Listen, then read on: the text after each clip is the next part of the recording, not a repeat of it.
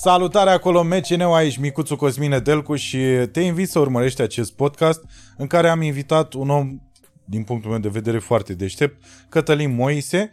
Uh, Dacă nu știi cine este Cătălin Moise, îți recomand să cauți canalul lui pe YouTube și să urmărești clipurile pe care le face, care practic sunt niște eseuri povestite. Și sunt niște eseuri povestite despre niște subiecte destul de grele, uh, aș putea să le zic de nișă, dar uh, cred că mai ales dacă ai, uh, dacă ai între, uh, nu știu, 16 și 30 de ani, uh, ar trebui să conții informațiile pe care omul ăsta le livrează. În podcast am vorbit despre chestii greoaie, într-adevăr, la un moment dat s-ar putea să nu fi uh, aștenut eu cum trebuie un context și să nu înțelegeți foarte mare lucru, dar după aia ne-am, uh, ne-am repliat. Uh, eu zic să vă uitați până la capăt, chit că uh, s-ar putea să vi se pară întunecat-o greoi. Uh, vi recomand. Aș vrea să le mulțumesc frumos sponsorilor noștri de aici, de la MCN, uh, zidoshop.ro, uh, finestore.ro, de la care chiar am primit uh, acum câteva zile niște sticle de vin pe care le-am plătit, ca să nu mai aud vorbe, bă, vin bun. Pentru că asta mi se pare tare, că acolo găsești tot felul de băuturi uh, alcoolice. Așa, iup, dacă vrei să găsești niște CBD de vapat, ăla este locul. Iup 2.0, acum reprezentăm pe zonă, puteți să găsiți link în descriere dacă vă interesează acest aspect al vieții, de a vă mai liniști dracu și voi. și bineînțeles, salutări la frații noștri la Stand Up Barbershop, representing ciobănașului numărul 4. Psych! Membrilor, vă salutăm și vă mulțumim. Sunteți aici lângă noi deja de, cred că avem un an jumate împreună. Hai că mergem spre doi ușor, ușor. Dacă mai vreți să stați.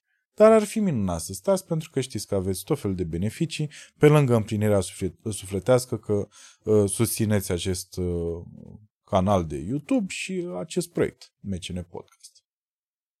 Și poți să fii și tu membru dacă vrei și ai așa tragere de inimă. Uh, dacă apeși pe butonul de join, dacă apeși pe butonul uh, alătură-te în română și bineînțeles subscribe ar fi extraordinar, un share ajută tot timpul, un comentariu acolo lăsat iarăși ne ajută pentru vizibilitate și like nu. Doar dacă vreți. La revedere! O, o, o vizionare plăcută vă doresc. În 1998, n-am, Da, de era tare dacă porneam așa, brusc cu un fact. da. În 1998, dacă mai ții minte episodul Sarajevo, Țin prea bine minte. Mi-amintesc prea bine. dar tu câți ani ai, apropo? 30. Mi-ai fi dat mai mult? Ți-aș fi dat un 33 așa. Mulțumesc. Un Jesus age. Mulțumesc. Jesus age. Apreciez. Pe nu, din considerente de înțelepciune, Mm. nu fizic. Uite cum, de exemplu, lui Silviu nu i-aș fi dat uh, niciodată 26 Da, e adevărat. din aceleași considerente. Da. Eu simt că la mine se vede un pic uh, înțelepciunea și pe față. Adică a făcut uh, niște crestături Unde? uh, pe față. N-ai, n-ai nicio crestătură. Bine, poate este Nici cearcă ne n-ai. mai mult emoțională. A, bine că le conții, asta e cu totul altceva. Da. Pe asta e că le conții. Da, Acolo păi, se vede. fac eforturi să-mi conțin ridurile. De asta Înțelepciunea. Așa, înțelepciunea, da. De asta și-am încordat tot timpul. Trebuie să o... Când filmezi tu clipurile, Când filmez eu, clipurile, cum adică? ești încordat, Nu, în restul timpului. dar ai prompter Da. Adică am din un... ăla uh, profi. Nu, îmi pun un uh, laptop uh, în spatele camerei și eu filmez cu un uh, obiectiv foarte lung, adică zoom, și pun un laptop în spatele camerei un pic mai jos și uh, pentru că e distanța mare se vede ca și cum mă uit în obiectiv. Dar eu mă uit la laptopul ăla. Și am un uh, prieten care dă scroll. Mamă, dar ce sincron îți trebuie să poți să dai scroll perfect, să nu te... Adică mai ales că n-ai, adică ai clipuri de vreo jumătate de oră minim. Da, de o oră. Pe asta zic, minimul e jumătate de oră. Adică trebuie să stea un pic concentrat acolo. Eu am crezut că ai tu mouse. Tu Nu. mai pentru că e... Da, Și îți dai singur. da, mai amețesc oamenii care dau la scroll. Dar eu cred că m-am obișnuit. Da, oricum mi se pare foarte complicat așa. În primul rând mi se pare complicată munca de cercetare de dinainte, Da. după care, după care organizarea ideilor, care se vede că la tine vin natural în momentul în care citești despre. Adică nu, nu par omul care să uh, să fi tocit ceva. Și pare omul care, dacă știe niște informații, le-a trecut prin uh, prisma propriei logici. Da. Păi uh, nu aș zice că... Adică acest natural care pare că îmi vine uh, e din foarte mult exercițiu. Uh, Că eu în facultatea pe care am făcut-o, uh, asta erau, astea erau temele, practic. Citeam o carte, citeam filozofie sau nu știu ce și după aia scriam un eseu despre. Exact. Astea sunt eseuri, de Da. fapt. Da. Sunt eseuri narate. Și atunci uh, toate, uh, chiar, adică mult înainte să mă apuc să fac clipurile astea, experiența mea în facultate uh, oricum era în perpetuitate de uh, citeam chestiile astea dubioase, filozofice, peste care nu mai dădusem în viața asta și uh, tot timpul încercam să văd care e șpilul. Adică, Mhm. ok, dar care care-i treaba? Uh, nu apropo de tocit, I guess uh, nu mi s-a părut niciodată că ar trebui să asimilez ceva text uh, ca fiind important doar pentru că Trebuie A- să reții informația aia motamo sau... doar pentru că a zis cineva că e important Da. sau că, a, ok, și atunci țin chestia asta în cap, eu nu înțeleg exact de ce e important, dar uh, aia e important. Pe la asta mă refeream că treci prin prisma propriei logici Da, uh, lucrurile pe care le citești. Uh, și ai și foarte mult umor. Mie asta îmi place în uh, clipuri. Da. Nu e foarte mult, mănânc căcat, dar e umor. da, e, mă străduiesc. Mi se pare foarte... Au fost niște chestii foarte amuzante. De exemplu, dacă îți dorești foarte mult, meriți. Da, Mi s-a părut atât de amuzantă aia și a sintetizat atât de bine toate cărțile astea de self uh, development uh, care au apărut în ultimii 5 ani așa pe Da. piață și toată lumea da, dacă vrei o lectură asta e, știi, e uh, în mintea oamenilor e un cumul între o lectură ușoară dar foarte meaningful. da. Adică e ceva cu cuvinte simple, dar care mi Rezolvă imediat problema. Da, îmi relevă mie uh, de fapt ce e viața mea. Da, da, Și asta mi s-a părut atât de bună asta Da. cu dacă îți dorești foarte mult, da. meriți. Și dacă te încordezi foarte tare, se rezolvă totul. Nu știu, dacă te scremi, se re... nu știu. Da, da. Da, exact aia, știi, de pune ideea în univers și după aia o să se întâmple, frate. Da. Manifesto. Manifesto, exact. Exact. Eu încerc uh, pe oriunde simt că e vreun pic de loc, uh, încerc să inserez umor. Uh, dar sunt și foarte calculat vis-a-vis de acest când și cum uh, Absolut, da. intră umorul. Da. Pentru că eu gândesc toate textele astea foarte tare în termen de uh, tensiune și release. Uh, și chiar dacă de multe ori îmi vine să uh, glumesc și așa, mi se pare că strică construcția. Uh, strică tensiunea aia care te duce până la un uh, anumit punct. Da, punctează foarte bine detenționarea în... Mai ales că subiecte grele. Da. Chiar Grele. sunt subiecte grele. Da. Și asta mi se pare iarăși foarte frumos așa că în primul rând după după ce ați făcut uh, Fast and Furious tu și cu Zaya Fett Așa. Cum ar... Și- Ah, It's been a long day without you, my exact friend. așa a fost. Așa a fost, nu Da. tu erai în mașină așa la semafor la, la rond la universitate și el a făcut, el s-a dus spre încolo spre Câmpineanu și tu ai făcut dreapta spre Da. Roman Da, și ați făcut așa. exact. Și după ce a fost chestia aia, era clar că tu ai un fan base acolo, Da. deja format, care o să vină cu tine, dar mi se pare că ai căpătat foarte mulți oameni după aia pe YouTube, făcând o treabă pe care nu pot decât să o admir și să zic că mi se pare că e preferata mea pentru că și eu am făcut același lucru, adică să vorbești doar despre lucrurile care te preocupă. Da, Asta mi s-a părut uh, perfect. Da. Lucrurile care te preocupă cu adevărat și n-ai... Mi se pare că din tot ce am văzut, și nu cred că le-am văzut pe toate, uh, din toate eseurile așa, nu cred că a rămas ceva... Adică sunt foarte puține lucruri care au rămas neacoperite în, în ce ai spus acolo.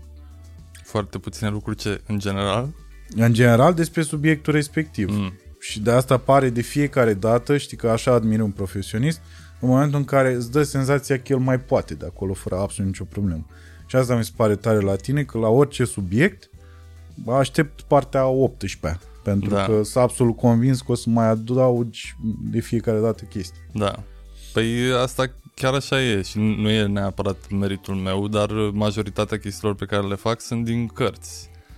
Uh, am făcut și mai fără uh, pe canalul meu, dar uh, întotdeauna mai sunt multe lucruri de zis și întotdeauna mai sunt multe lucruri în cartea aia și toate clipurile astea pe care le-am făcut eu, uh, dacă oamenilor le place subiectul și așa mai departe, chiar găsesc mult mai multe lucruri în cărțile respective. Eu încerc tot timpul să concentrez cât mai, cât mai tare uh, subiectul uh, pe care îl explorez și să fie adică să, să fie cuvintele cât mai concentrate posibil, adică să fie uh, ideal Digerabil. For everybody.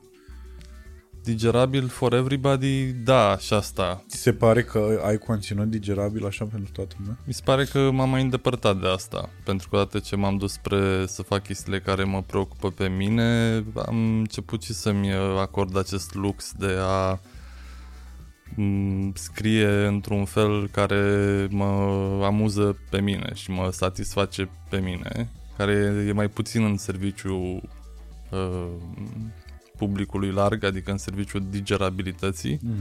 cât uh, să simt eu că, ok, îmi place fraza asta.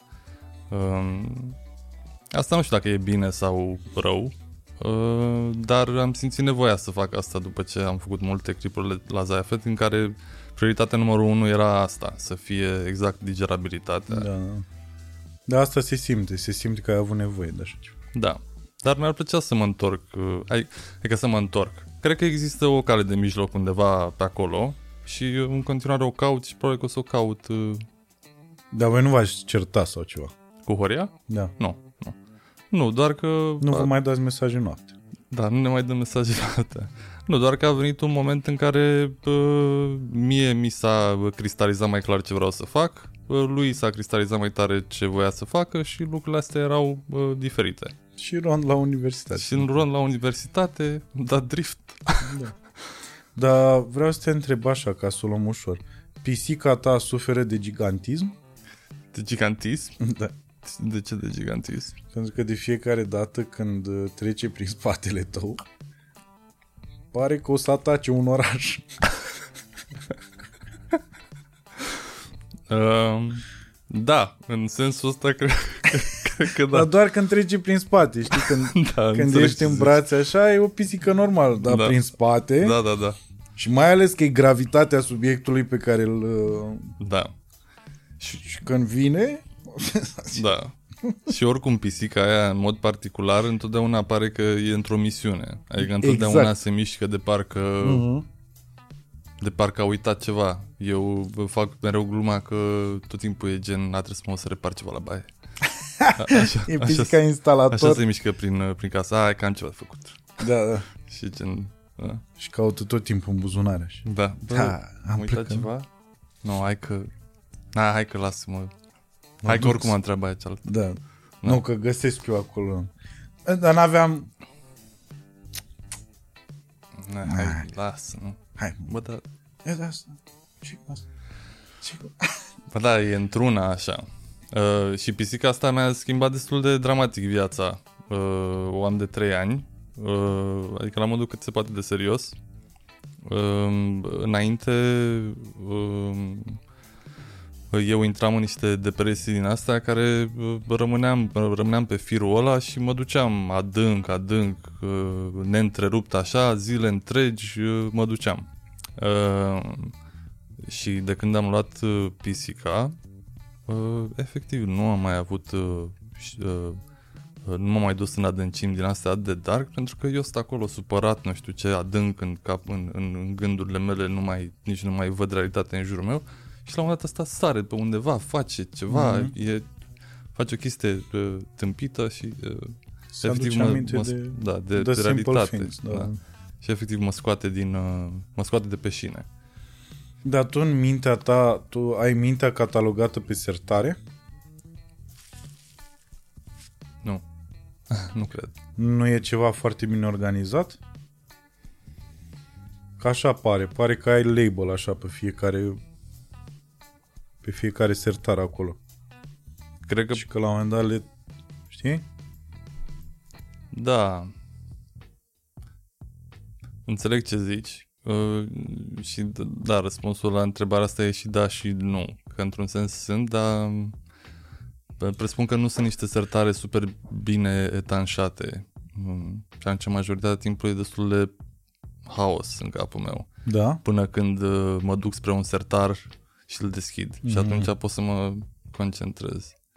Deci, practic, e o vizual vorbind așa, e un soi de... Uh, cum îi spune? Un soi de... care e termenul? La mobilă.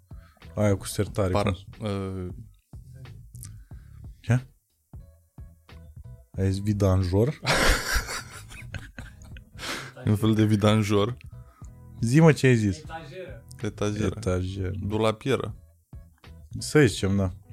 Și în fața ei sunt foarte multe hârtii mototărite și uh, maldări de chestii. Da. Așa îmi descrie? Și după aia dai aia la o parte și după aia deschizi un sertar? Da. După aia te duci în fața oamenilor și zici, uite, așa m-am organizat. Da. Mhm.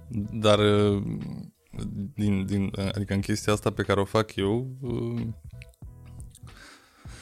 procesul este uh, scrisul, adică aia e, aia e lupta.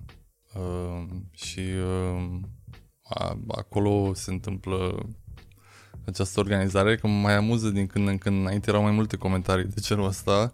Uh, comentarii cu Uh, Bă, dar tu citești de pe prompter sau așa vorbești tu? și eram gen, da, frate, eu o oră vorbesc O o fără oră niciun ă și exact. spun exact care e treaba. Um, dar uh, eu uh, la scris uh, mă lupt foarte, foarte mult. Pentru că acolo trebuie să-ți organizezi toată treaba de fapt. Deci Da. acolo îți deschizi sertare. Da. Ăla e procesul. De jucat te joci ceva? Calculator? Da. A trebuit să... Păi, uh, eu m-am jucat întotdeauna uh, și la nivelul destul de, de dependență și uh, am început... uh, Cred că primul, primul a fost uh, StarCraft, uh, pe care îl jucam online uh, și StarCraft am jucat foarte mult timp și am ajuns până la, la un moment dat la uh, performanța absolută de a fi fost uh, un timp scurt în echipa B a României. N-am jucat niciodată, dar uh, adică n-am jucat niciodată pentru echipa națională B a României de StarCraft, dar am fost la un dat în roster acolo pentru câteva săptămâni. E B pentru că există și A și C. Ce nu există, dar B exista. Deci The Second League, cum ar veni? Da. Aha. Uh, dar ideea e că jucam mult și jucam competitiv și uh, uh, așa, pe, pe lângă asta Și cum atingi desăvârșirea la StarCraft? Că mi se pare că la un moment dat, dacă tu, e că timpul e același pentru toată lumea, da, resursele nu se pot face mai repede, uh, armata nu se poate face mai repede. Păi uh, StarCraft a fost și mult timp uh, jocul uh, jucat profesionist uh, uh, la care se uitau toate celelalte jocuri drept un model uh, uh, de urmat sau, ca- sau uh, StarCraft arăta ca o potențial, pentru că StarCraft era gen uh, jocul național în Corea, în Corea de Sud. Uh, și jucau... Cel mai probabil, Cel mai probabil că să da. nu fie neclarități, mm-hmm. să mhm. fie clar exact da, da, da. care Corea. Și aveau uh, canale, mai multe canale uh, TV, care dădeau uh, uh, jocuri de StarCraft și mai departe și coreenii au făcut uh, mega, mega performanță, pentru că oamenii ăștia jucau 10 ore în fiecare zi. Și asta se întâmpla prin... Uh, 2000, 2, 3, 4, când jocurile încă visau la statutul la care au ajuns acum, respectiv de a se juca pe stadioane și așa mai da, departe. Da. Și toată lumea se uita la, a, ia uite cum poate StarCraft-ul. Și ca performanță, uh, e o chestie care se măsoară în StarCraft numită APM, care e Actions Per Minute. Ah, uh, ok. Um, și acești uh, coreeni, și acțiune înseamnă orice click de tastatură sau de mouse. Și acești coreeni jucau la ceva genul 320 de acțiuni pe minut. Uh, asta înseamnă vreo spre 5 acțiuni pe secundă. Adică 5... Uh, Clicuri. uh, da. Da, da, ce, eu asta, Ce asta anume? aici, am- da, asta e nelămurirea. Păi- Păi, ce faci de alea 320 de clicuri pe minut? Păi odată ce jocul începe cu baza ta și într-adevăr la început acolo nu prea ai uh, foarte multe lucruri de făcut. Dar după primele două minute, uh, când începi să-ți construiești lucruri și să-ți faci armată și așa mai departe, după aia atenția ta trebuie să devină din ce în ce mai uh, distributivă și uh, necesitatea asta crește din ce în ce mai tare pe măsură ce jocul se dezvoltă. Uh, și armatele se devin, devin mai mari și bazele mai mari și atunci tu trebuie să fii atent în uh, uh, 5 locuri în același timp, că zicem că l atași pe unul pe undeva prin spate la baza lui, în timpul ăsta trebuie să-ți construiești armată și în timpul ăsta trebuie să uh, îți uh, uh, faci încă o bază, să re- iei resurse și uh, poate el te atacă în același timp și și până la urmă câștigă ăla care reușește să aibă atenția cel mai full distribuită în 6 puncte, puncte în același timp. De-aia... uh, Și să uh, îți, uh, uh, îți faci o cronologie a uh, zi a mișcărilor pentru fiecare loc în parte, nu? Da, există tra- uh, strategii de deschidere. Uh, Foarte mulți No, oameni... e foarte pe șah așa. Da, fo- exact asta vreau să zic. Foarte mulți oameni uh, uh, descriau, adică toată lumea zicea ca șah uh, in space sau șah în Tridimensional. real. Da. Mhm. Uh, Dar uh, exact așa funcționa, chiar erau, existau vreo gen 20 de deschideri și așa mai departe și după aia lucrurile se complică din ce în ce mai tare. Um, și uh, era și chestia că nu are niciun final, uh, adică nu are niciun uh, tavan de uh, skill ceiling, Da. uh, pentru că nu o să poți niciodată să fii 100% atent în 8 locuri în același timp. Așa că întotdeauna nu, e, nu a existat niciodată unul care era cel mai bun și care îi uh, distrugea pe toți. Da, și totul folosind un principiu foarte simplu. Ăsta de ai resursele aici, aici, aici, aici. Da, Acțiunile sunt alea, da, aceleași pentru fiecare loc. da, Da, și după aia doar de atenție. da. Și după aia jocul devenea extrem de complex. Mhm. Uh, da. Și uh, efectiv am jucat uh, StarCraft până când nu am mai putut fizic pentru că uh, uh, jocurile astea țineau, meciurile astea care erau 1 vs 1 uh, țineau uh, de obicei între 20 și 40 de minute și uh, nu mai clipeam. Și am, am, a început să fie o problemă chestia asta că jucam câteva ore și perioade de 40 de minute uh, nu clipeam. Și am început să am probleme cu ochii.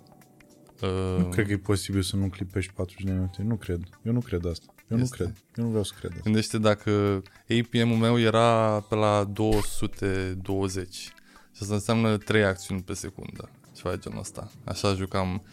Când faci 3 acțiuni pe secundă timp de 60 de minute, ești gen... Mulți dintre jucătorii ăștia bă, profesioniști coreeni uh, cântau și la pian. Și dacă te uiți, erau înregistrări cu tastaturile lor și efectiv arată Așa fac, 40 de minute. Și îți faci rest injury și uh, tot felul de chestii de genul ăsta care am făcut și eu. Dar a trebuit să mă las de asta, că nu, trebuie, că nu mai clipam și în timpul meciului, efectiv, uh, în, în, în ultima perioadă așa, făceam Te așa. chinuiei, Da, îți mă chinuiam, impuneai să făceam clipești. În, în timpul Da, da. jocului eram gen... Mm. da. Și pe aia a trebuit să mă las și am jucat uh, Counter pe, pe lângă că era mai intens, uh, era mai light. Vrei să facem un concurs de clipit acum? Cum? Cine clipește cel mai... Cine clipește primul? A, Stai, nu, stai. acum nu e bine, De ce? că sunt și așa... De ce? Nu mai am capacitatea aia. Păi tocmai. Eu n-am avut-o niciodată, de asta zic. Stai, nu, nu începe, că trebuie să zică cineva. Mă, mă Ai antrenam. intrat în ea mă deja. antrenam. Zicem Vreau- la, Voiam să testez. la, la, de la 3 la 1. Dar nu știu... Da, La ok. și. Hai. La trei la Dar nu și. cred că o să fie bine. Hai. 3, 2, 1 și. Nu e bine că am început eu prost. Am început foarte prost. Vezi? Foarte prost am Deși eu început. eram aproape.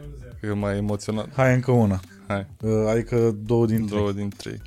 Hai, dă startul tu. Dar e greu că ești cu luminile. 2, 1, start.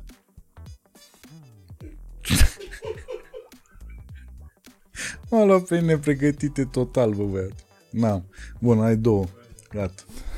Am, cred că mi-a rămas o capacitate un pic Ți-a anormală. rămas, dar eu n-am avut nicio treabă. Hai că na, Deci eu eu am nu, clipit ca la... Zici că venea ceva spre mine. nu cred că chiar nu clipeam niciodată în 40 de minute, dar clipeam de 4 ori sau ceva. Da, mi se pare incredibil. Și după aia Counter, după aia League of Legends și după aia Dota. Foarte mult timp. Dota care seamănă un pic cu StarCraft. Da, pe Dota a și apărut uh, în StarCraft. Adică era un custom map pentru StarCraft. Ah, da? Habar n-aveam. Um, și are o istorie foarte frumoasă jocul ăsta și în continuare mi se pare extrem de frumos, dar um, tot așa nu mai pot să-l joc pentru că e... Ce Dota, o? Da. Păi și ce te joci acum? Acum uh, am luat, uh, e chiar re- relativ recent, faptul că am făcut un heirup uh, foarte mare. Eu am încercat, am mai încercat să mă las de Dota Mhm. uh, și uh, oam- oamenii numesc Dota uh, drept heroina uh, jocurilor uh, online pentru că este. Și este așa de... Simplu. Pentru că este. Și este din foarte multe motive. Um, jocul e făcut într-un fel care este super um, extrem de addictive. Mm, Nu cred că foarte diferit de alte jocuri, dar la nivel de, de sound design, de uh, ai tot felul de sunete care îți confirmă dif- diverse mici victorii și așa mai departe, adică te hucuiește foarte fizic. Mhm. Da, e mai adictiv decât uh, WoW? Ăla știu că a fost cel mai jucat joc de pe planetă la un moment dat, nu? Eu n-am jucat niciodată. WoW. Da. Eu n-am jucat niciodată, cred că sunt două dependențe diferite. Că asta, Dota-ul se, îți livrează uh, cumva hituri din astea foarte puternice în doze de câte 30-40 de minute uh, în care există o evoluție în care tot devine din ce în ce mai palpitant, palpitant, pac, se termină. Pe aia și de la capăt. Mm. Uh, Dependența de WoW cred că era mai degrabă la nivelul ăla de a locui într-o lume uh, de a Asta sta era. într-o lume și a sta acolo și a explora și doar a... Și îți făceai personajul, știu că era super customizabil. Uh-huh. Da, am... Uh, eu nu am jucat WoW um, principal pentru că la momentul respectiv mi se părea absurdă toată chestia aia să dai bani pe lună ca să joci. A, era și cu bani aia. Da, și n-aveam bani. Cum să dai bani pe lună să... Pe și eu eram în facultate atunci. Da. Nici nu aveam calculator, cred că în perioada aia. Da. Nu. Um, Dădea map pariză. exact. Cine avea bani de... Wow. De, da, deja era burghezie dacă jucai WoW în facultate. Oricum era bizar să dai bani pe jocuri în România în punctul ăla. Corect și asta. Da, Că ce ești bogat sau da, da. da. De ce te și nu le, flexezi nu așa poți să în le fața downloadezi noastră? sau nu poți să le iei pe CD sau... Corect. Are cineva un crack de WoW? Da. Uh, și de ce și asta o dependență până la urmă. Eu, Eu Că cred văd că că e ai o- calculat, adică tu ai, calcul, ai calculat. Ai, probabil există undeva lucrurile astea ș- bine știute, nu? Da. Deja? Da, da. De cum se creează adicția în funcție de fiecare joc.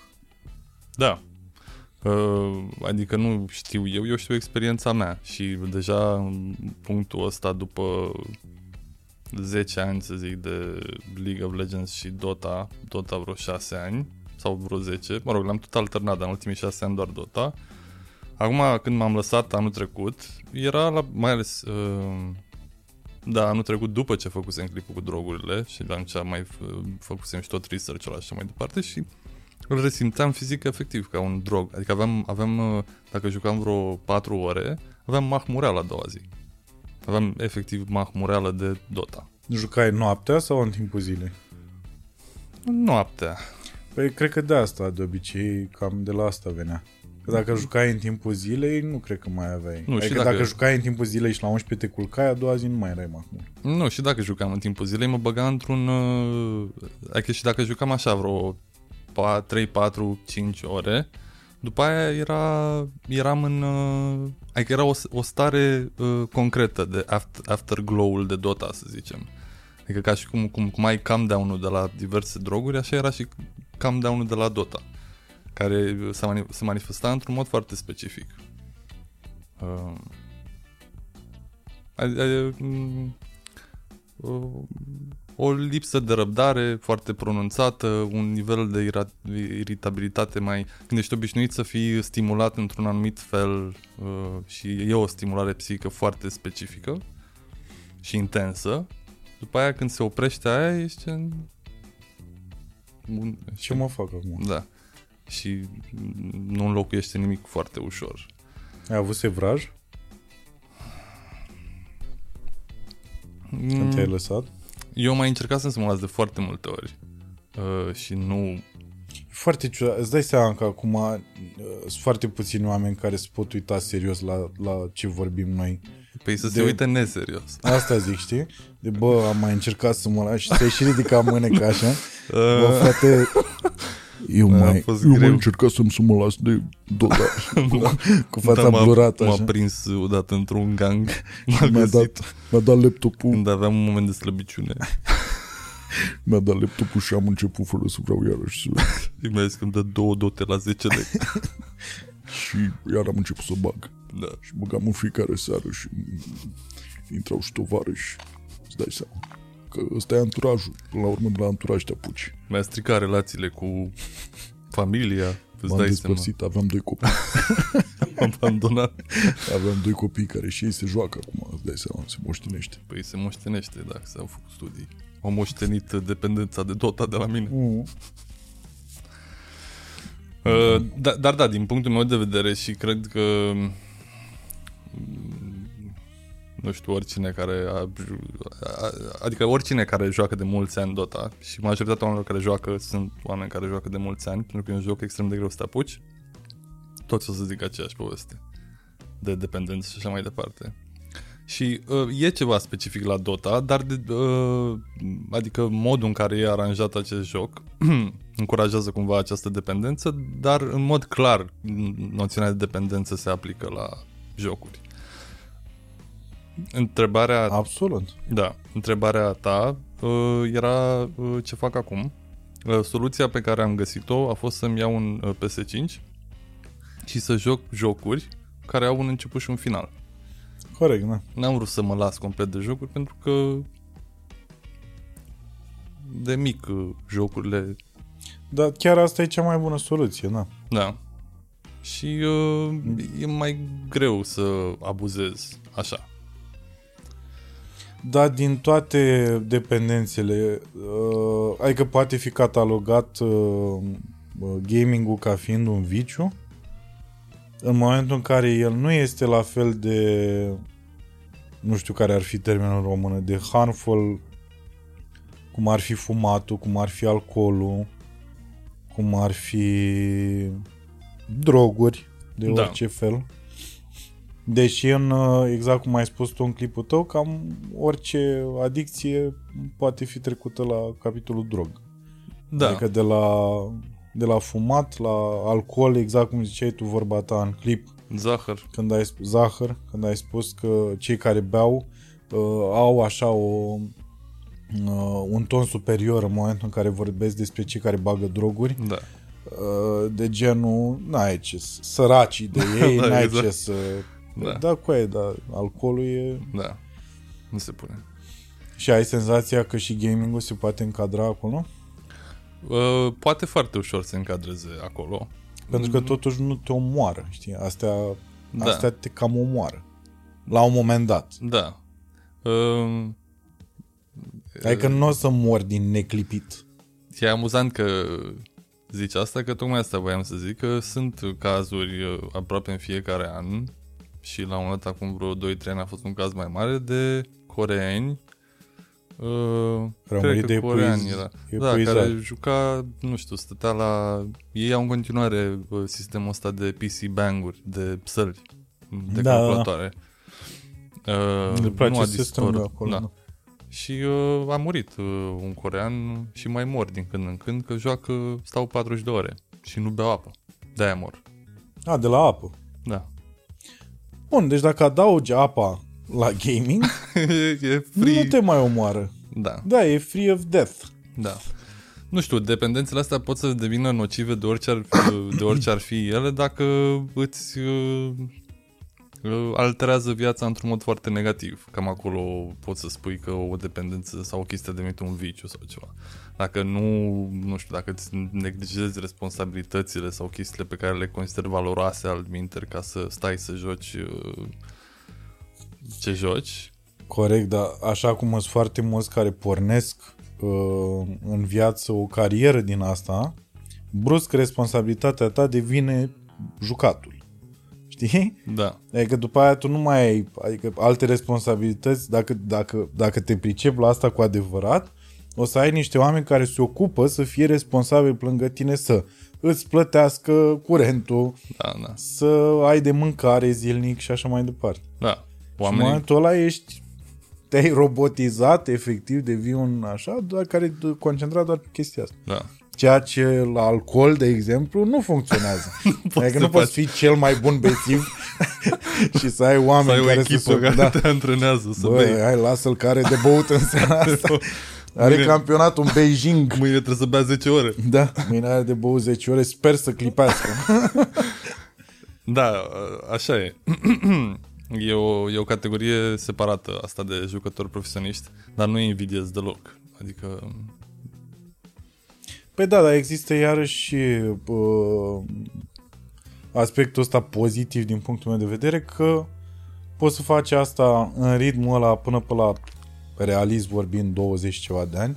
Cred că după 30 nu mai ai uh, simțurile necesare atât de ascuțite încât să fii atent în o părți deodată sau așa. da, Uh, și după aia probabil strâns suficienți bani încât să poți să, o- poți să o păstrezi la nivel de hobby și să mergi prin lume după ce ai cumpărat cripto. da. Habar n-am. Da, nu știu, eu mă tot Cred uit că la... e chiar un pattern ăsta pe care l-am spus eu acum, că pare exact cea mai la îndemână soluție pentru un gamer profesionist. Uh, încă, nu, încă nu a existat uh, o generație uh, care a fost uh, o generație de gamer profesioniști Corect. care să se fi retras și să Cap-coadă, vezi da, da. ce s-a întâmplat. Corect, da. Uh, Eu îi urmăresc și îi cunosc uh, bine pe toți ăștia din comunitatea Dota, de exemplu, și în, la Dota mai sunt până spre 30, se mai joacă. La StarCraft, de exemplu, coreenii se retrăgeau la 21-22 de ani, erai bătrân. 23 max, Plecai 24. din arena, așa era toată lumea. Era ce gata, s-a dus. Asta a fost. 22 de ani. Da. Ăsta e bătrân. Că nu mai aveai, uh, nu mai puteai să faci 350 de acțiuni pe... Păi da, nu te mai țin degetele. Da. La un moment dat. Mulți uh, devin uh, antrenori sau uh, devin staff la... M-am gândit niciodată la antrenor. Păi toate au, toți au antrenori. Ceea ce, adică s-a, a, s-a dezvoltat uh, tot acest e-sport după structura sportului în Clasic, general. da. Da. Dar uh, dar mulți, uh, nu știu, mulți doar asta știu, doar asta, dacă joci 10 ore pe zi bă, Dota de la 16 ani la 30 de ani, de-aia ziceam că nu-i invidiez. Poate să fie foarte ciudat. să te oprești și să faci altceva.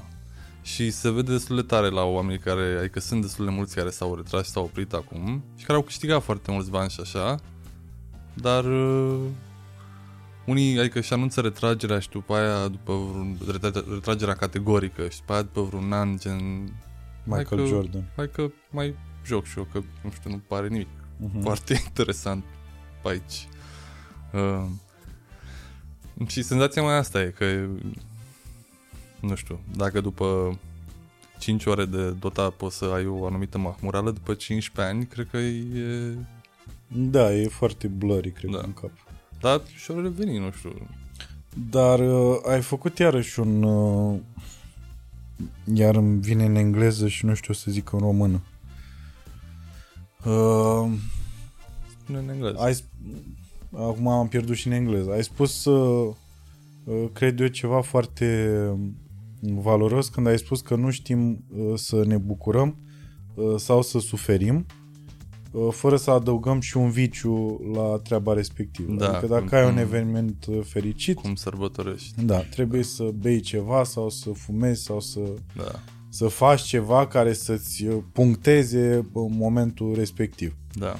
Dacă e un moment de tristețe nasol, iarăși trebuie să suplimentezi cu uh, un viciu. Iarăși aici am, la asta mă, că am senzația că probabil de asta adăugăm uh, vicii ca să avem, sen, să avem senzația că ne controlăm moartea. Nu știu dacă te-ai gândit vreodată la asta, dar mi se pare că e, e un argument ăsta, știi? Că în momentul în care uh, știi că o să mori și că e inevitabil, uh, dacă ai un viciu în ăsta care te omoară lent, ai senzația că deții un pic de control asupra morții. E o tâmpenie ce? Nu, nu, nu. nu eu, nu- eu nu m-am gândit la... Nu prea m-am gândit la asta, cred. Dar... uh, Dar în mod cert e un... uh, Un control asupra emoțiilor tale. Uh, Până acolo. Da. A- Adică poate în uh, schema largă a lucrurilor poate să fie o chestie de control la nivelul ăsta super macro, dar uh, la nivelul uh, mic, mai zice că odată ce odată ce ai o obișnuință de consum de ceva, um, indiferent dacă ești în jos sau în sus, tu știi că ai uh, tu știi că poți să îți induci o anume stare emoțională, care ți-e familiară, Mm. care aia poate să fie și rea.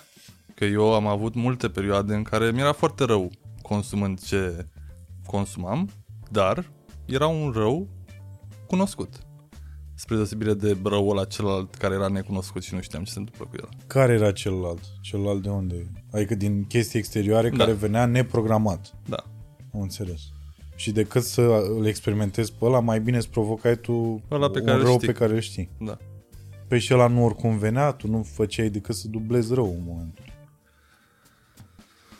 nu știu, un, uh, un rău pe, pe care îl cunoști și care, pe, cu care ești obișnuit e mult mai uh, puțin înfricoșător decât un rău necunoscut. Pentru că partea aia de necunoscut poate să aibă Știu eu, infinit uh, scary. corect. Uh, și uh, mie asta mi se pare asta ziceam, cred și în clipul ăla mi se pare foarte bizar așa că- că chiar și în momentele în care în momentele de bine uh, că și binele poate să fie o senzație foarte intensă îți vine să o să o duci uh, la, la loc, la confort La confort. da, la chestia pe care o știi, care ca o să nu cunoști. exagerăm cu, "A, ok, ne-am simțit bine, dar hai să nu, e cam ciudat, nu știu, unde merge acest bine? Da, mi-am uh, făcut acum un pic de material despre asta cu uh, părinții noștri care au trăit în comunism și nu știu să...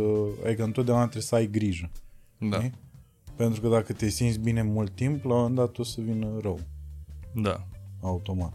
Dar uh, dar asta mi se pare că după aia stăteam și mă gândeam când a intervenit asta, știi, la oameni.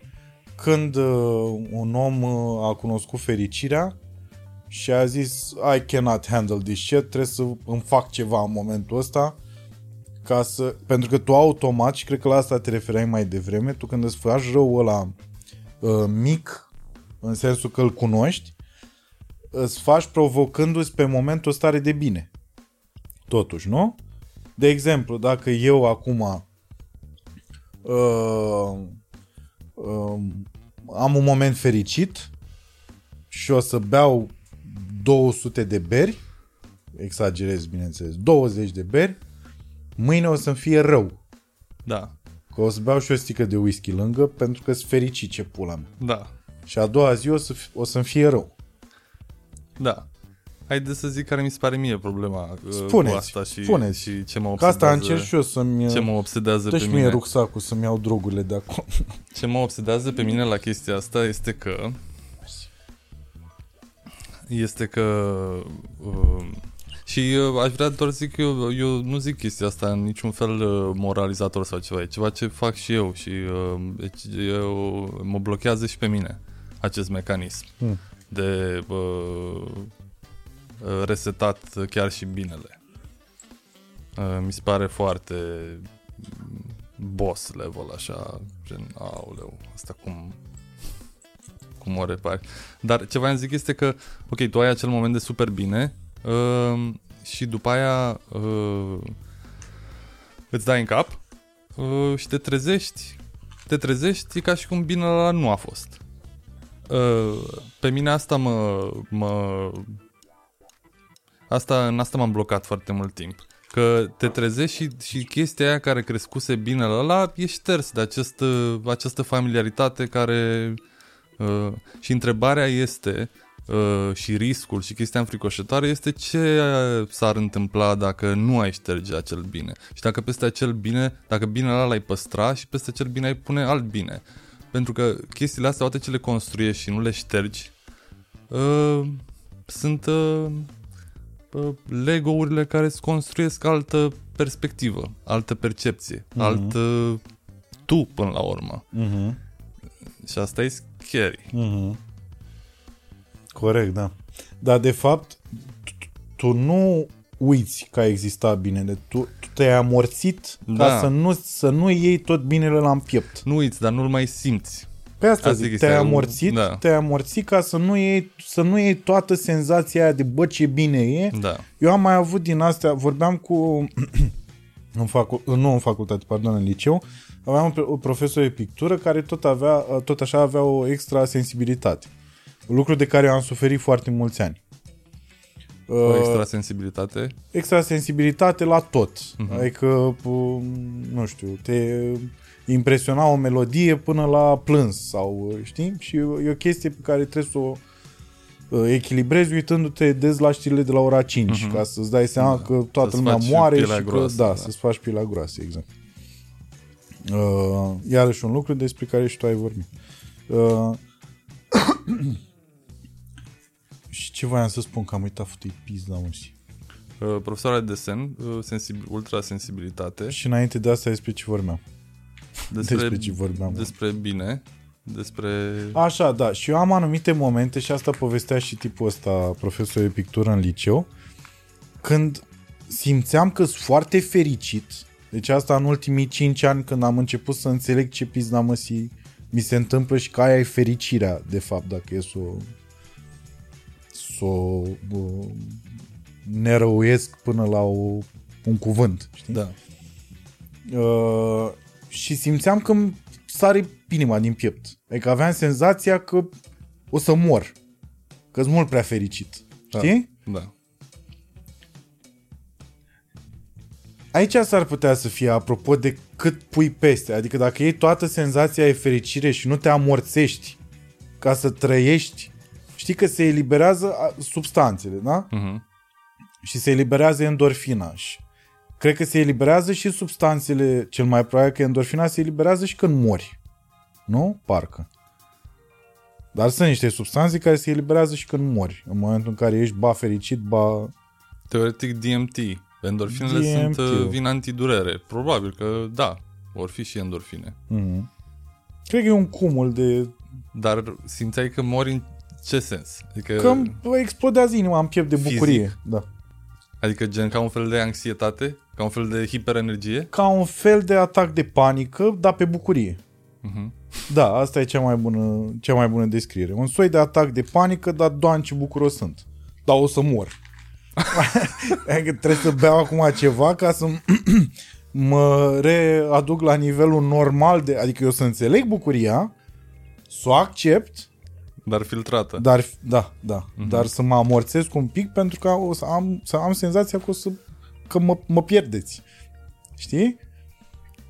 Și s-ar putea să fie de la asta, știi, de la un...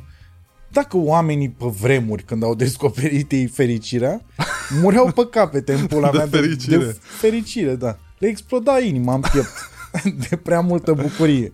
și apoi Că au nu inventat- știau să amorțească toată treaba. Da. Că altfel de unde e nevoia asta generată de ia o temă sau fructele alea dacă le lași așa un pic și bei de acolo, știi? Cum, Da. cum ajungi la asta? Păi, uh, uite, teoretic, uh, metaforic vorbind, uh, senzația asta că mori e ce am spus și eu.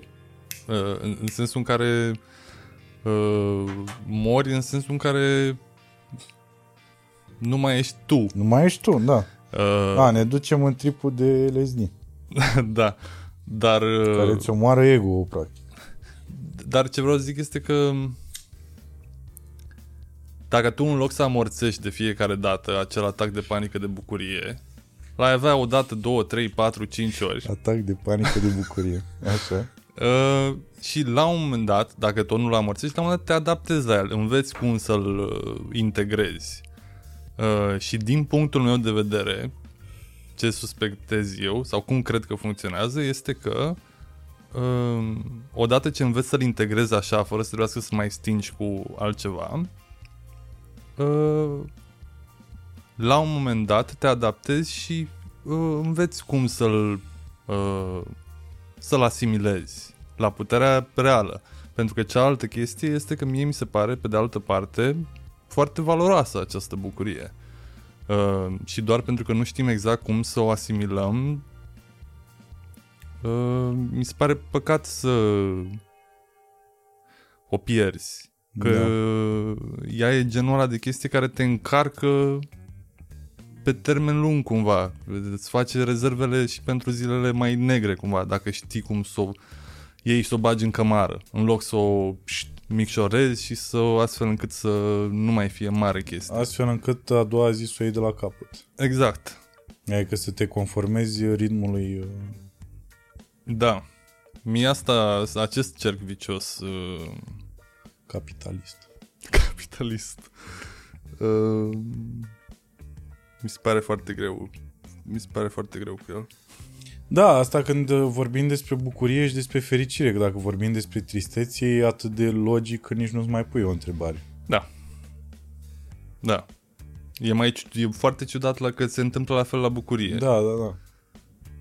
Bine, pe de altă parte, dacă... că Și asta se întâmplă. Dacă ești într-o perioadă foarte nasoală și ești foarte trist și nu adaugi nimic care să amorțească senzația, cel mai probabil o să înveți mult mai rapid ceva din ce ți se întâmplă în momentul ăla decât să o lungești. Că Asta e ciudat. La tristețe lungești, la fericire o, o scurtezi, da. aplicând același procedeu. Dar, de, teoretic, uh, intenția e aceeași, cred. Intenția e tot de scurtare sau de oprire a sentimentului. Doar că bucuria dispare mai ușor decât tristețea. Da. Uh, Adică tristețea după aia următoarea zi când o iei de la capăt e acolo. Bucuria trebuie să o regenerezi. Uh, Ce ciudat. Da. Nu, dar chiar asta mă întreb ce, cum, cum au fost oamenii prima oară când și-au dat seama, băi, eu sunt bucuros. că bine. Dați-mi ceva. Și la asta nu găsești nicio logică la a adăuga dependențe pentru a avea senzația de control asupra morții. Ba, e o Adică logică- să-ți faci rău uh, un rău mic, Nu știu da. dacă... săptămânal. Știi cum se întâmplă mai ales la, la oamenii care lucrează în corporații. care, își- serios, toată săptămâna muncă și vineri, sâmbătă și o dau. Da, Duminică, clar, nu au timp să recupereze vineri, sâmbătă, da, în ziua de odihnă. Și după aia de luni, iarăși o iau de la capăt. da, și ești pe o pantă descendentă spre prăjală mereu. Mhm. Um, eu m-aș gândi la asta că am senzația că oamenii nu gândesc uh, uh, pe termen atât de lung sau în categorii atât de largi și că mai degrabă reacționezi la nevoile imediate decât să-ți faci plan și să acționezi uh, uh, Dar nu e un plan, nu e ceva, pă, nu e nimic planificat aici. E pur și simplu ceva din subconștientul fiecăruia, de ai senzația că îți poți controla, că ai un minim control asupra momentului în care o să mori. Și că nu o să decidă soarta când mor. tu. Da. Da. Cred că sigur există un element de genul ăsta acolo. Cred că el se manifestă mai uh, explicit cumva în uh, impulsul imediat de a controla emoțiile pe moment și Da, apoi da, da. el de- devine și uh, cealaltă chestie. Mhm. Adică senzația de control de, din, a- din momentul ăla se extinde că controlul e control, nu e de parcă ai în capul tău categoria control pentru, control pentru. Da, da. Uh, da. Hai să vorbim de eterna reîntoarcere. Da. Și așa, dacă un demon vine în clipa cea mai singură a singurătății tale și îți spune că asta e viața pe care o să o trăiești la infinit și că se repetă, clepsidra se întoarce și tu un grăunte insignifiant odată cu ea, uh, parafrazez, înseamnă că brusc în momentul ăla conștientizezi ce se întâmplă, așa m-am gândit eu, Adică că se întâmplă chestia asta, că o să reiei viața așa și asta înseamnă, prin urmare, că nu trăiești aceeași viață over and over again.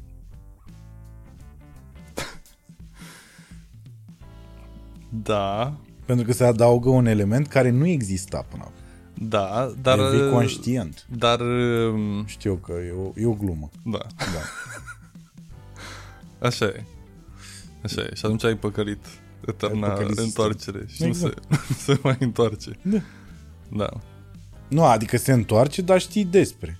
Se, Și în momentul ăla, dacă știi despre, asta înseamnă că tu, tu conștientizezi fiecare moment în momentul în care înainte să se întâmple.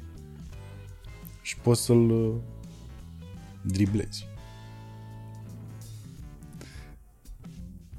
uh, Bă, nu. Bă, Uh, înțeleg, dar nu. cred, că, cred că asta ar fi bine într-un fel. Că Pe de-o parte, tu, adică gluma era că falsifici chestia asta, că gen n-are cum să fie. Pe de altă parte, scopul uh, uh, acestui paragraf este tocmai să te facă să te gândești uh, cum ar fi dacă s-ar repeta la infinit. Mhm. Mm-hmm. Și atunci să stai cu chestia asta în cap. Uh, nu, nu sunt sigur dacă cele două lucruri se leagă. Nu, dar ba, pentru că era o glumă de asta. Da, mie mi se pare foarte tare m, această idee. E și imposibilă. Adică e... E asta, că e imposibilă și nu cred că reușești să... Adică nu, nu e menită să reușești vreodată. Uh, Da, e și zice asta cea mai mare greutate. Că într-adevăr, dacă, dacă adică cum, cum ai putea să trăiești viața așa? Uh, pentru că probabil că ai trăi într-o m, într-un regret perpetu uh, sau ceva. Că niciodată nu faci într-una toate lucrurile pe care, adică lucruri pe care ai vrea să le repeți mereu la nesfârșit. Că da, dacă e să iei uh, teoria așa cum e ea prezentată, adică la finalul vieții să zici, uh, să te întrebe cineva, o repeți? Da, Și tu spui da, cu dragă inimă. da, Așa, în momentul, în, ca, în momentul ăla înseamnă că ai trăit uh, bine. da. Despre asta. Adică Despre asta e, da. uh, Și cum ajungi în punctul ăla? cum ajungi în punctul ăla. Uh, dar dacă stai și trăiești cu întrebarea, n-ai cum să ajungi în punctul ăla. Adică de asta exact ce ziceai cu neadevărurile inofensive. Mhm. Ca, cu, că asta mi se pare că uh, te duce la fericire. În momentul în care îmbrățișezi un, uh, un neadevăr uh, inofensiv, uh, e un pas mai aproape uh, ca să ajungi la la o stare de echilibru, să zic așa, într-un fel, decât să trăiești în fiecare zi cu adevăruri crunte. Da.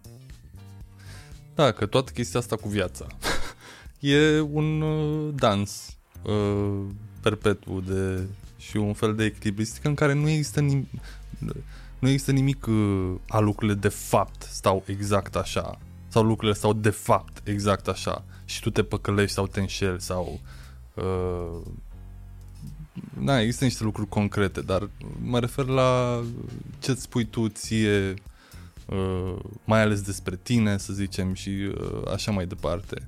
Uh,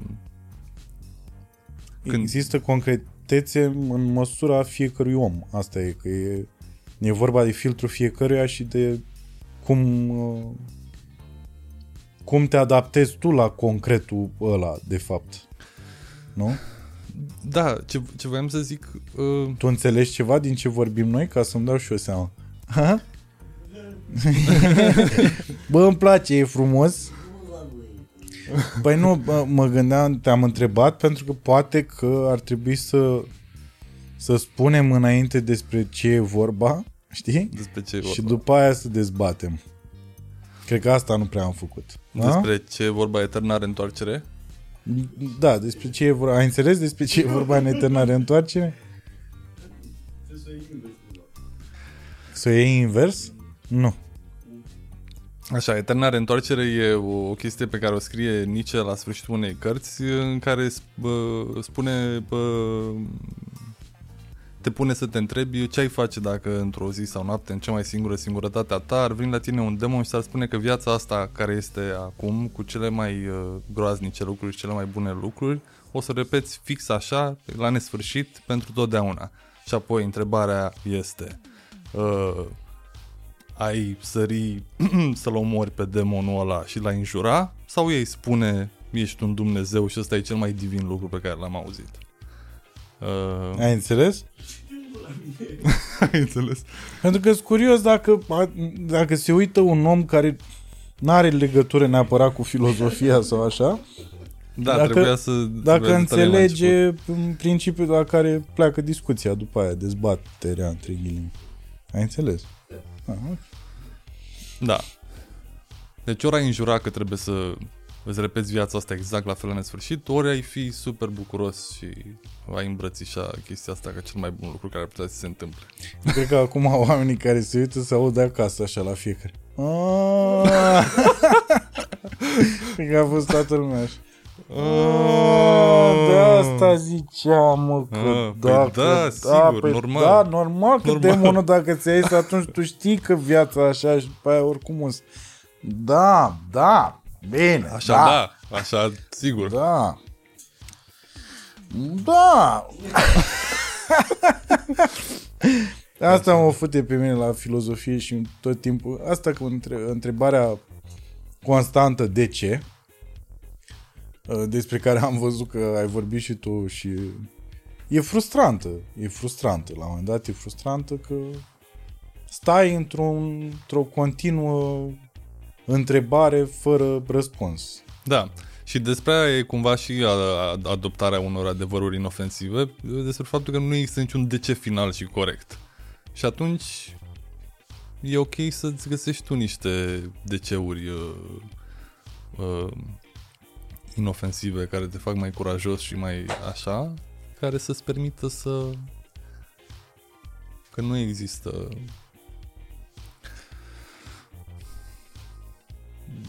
ce ziceam mai devreme înainte să ne oprim și când începea să sune exagerat de obscur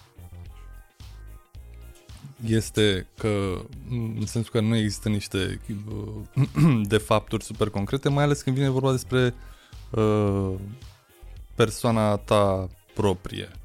Uh, și majoritatea lucrurilor pe care le spunea Nietzsche, eu le înțeleg super valoroase ca fiind observații despre cum funcționează mintea omului.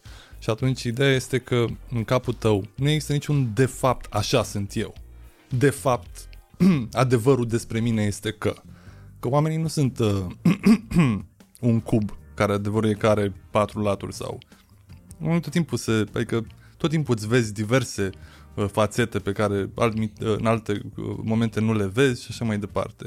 Și atunci e, e o chestie pe care o tot uh, navighezi și e periculos să te blochezi în niște definiții foarte dure ale tale și ce ești tu de fapt și așa mai departe. Un exemplu este, uh, apropo de adevăruri crunte și așa mai departe, un exemplu este că uh, în depresie cel mai adesea ai senzația că că uh, vezi lucrurile pe bune, uh, că le vezi, uh, că vezi de fapt varianta neroză a, vezi cum sunt de fapt, care vezi de fapt adevărul și adevărul e că totul e nașpa. Știi? Și e foarte seducător. Asta mai ales prin prisma acestei uh, uh, uh, sentințe de adevăr. Că ăsta e de fapt adevărul, până acum mă păcăleam. Dar adevărul e că de fapt totul e nașpa, totul e, toată lumea e... Uh, și a, acolo, acolo vreau să zic că se vede foarte tare ce înseamnă chestia asta cu adevărul e. Uh, că nu există. Nu există sentințe astea generale pentru oameni în, în cap cu adevărul e că eu sunt așa sau că adevărul sau e că, că lumea e așa sau sunt decizii dacă vrei sau uh, chestii, dar nu e vorba că există un uh, adevăr Că oamenii se construiesc în timp și pe parcurs și în timp ce merg. Nu știu cum am ajuns la discuția asta, că sună... Nu știu dacă... Da. Am zis și eu, cred că am zis eterna reîntoarcere și după aia a fost... da, exact. Păi când pe mine mă ia când intru. Păi e foarte bine. Uh, de ce ai, uh, adică ai, în primul rând, ai senzația că tu ai creionat în cap uh, fragilitatea lumii mai bine decât un om care își petrece viața fiind liniștit așa în fiecare zi și uh, mergând la muncă și hai să luăm exact stilul ăsta corporatist de merg la muncă, vine și sâmbătă mă dau în cap, duminică mângâi pisica și după aia o iau iarăși de la capăt. Uh, așa, hai să luăm asta. Fragilitatea? Da, fragilitatea lucrurilor în general și lumii în general. Știi, apropo de chestia asta, că vorbeai la un moment dat de un raport uh, care fusese licuit uh, despre uh, uh, climă, așa și că ce nasol e de fapt și că o să apară în 2022 februarie, vorbeai în 2021 despre asta, da. și a apărut. Da. Și a apărut. Și era și Stai că era o chestie aici. Din raportul respectiv. A, nu mai găsesc. În fine, e nasol. Uh-huh. Asta se zicea în... Din acest punct de vedere, din punctul de vedere al... Adică pe zi ce trece, uite, cu asta, cu pandemia, cu Uh, clima. Adică din, pe zi ce trece cu războiul, pe zi ce trece observăm cât de fragil suntem noi oamenii, de fapt. Și cât de fragilă e lumea asta pe care am construit-o în toți ani. Din punctul ăsta de vedere... Dar nu toți conștientizează asta. La asta, la asta vreau să ajung. Da. De ce unii oameni conștientizează fragilitatea asta și după aia cam trăiesc cu ea zilnic uh, aproape și alții pur și simplu ori aleg să nu o vadă. Că eu nu cred că nu e evident pentru toată lumea. Adică știu că există uh, chestia asta psihologică de uh, prefer să cred că nu există ceva care îmi face rău. Da. Dar uh, parcă sunt foarte puțini oamenii care cred că de asta și suntem în momentul ăsta. Oamenii care realizează cu adevărat ce înseamnă fragilitatea eu mm. cred că din punctul de vedere al uh, acumulării de concepte și fapte și statistici vis-a-vis de viitorul nostru, probabil că sunt mai încărcat uh, decât majoritatea oamenilor, poate. Dar, în același timp, eu cred uh, Și adică sunt mai încărcat în cuvinte și date și așa mai departe. Dar în același timp, cred că deja în punctul ăsta, cam toți oamenii conștientizează fragilitatea lumii, măcar emoțional. Chiar dacă nu o pun în cuvinte, chiar dacă se... Uh, chiar dacă își creează diverse cutii și așa mai departe, cred că tot există pe undeva senzația că, bă, nu știu, lucrurile nu par să meargă neapărat spre un mai bine sau nu știu, pe, pe chestia cu clima, de exemplu, uh, o să devină din ce în ce mai concret, cred.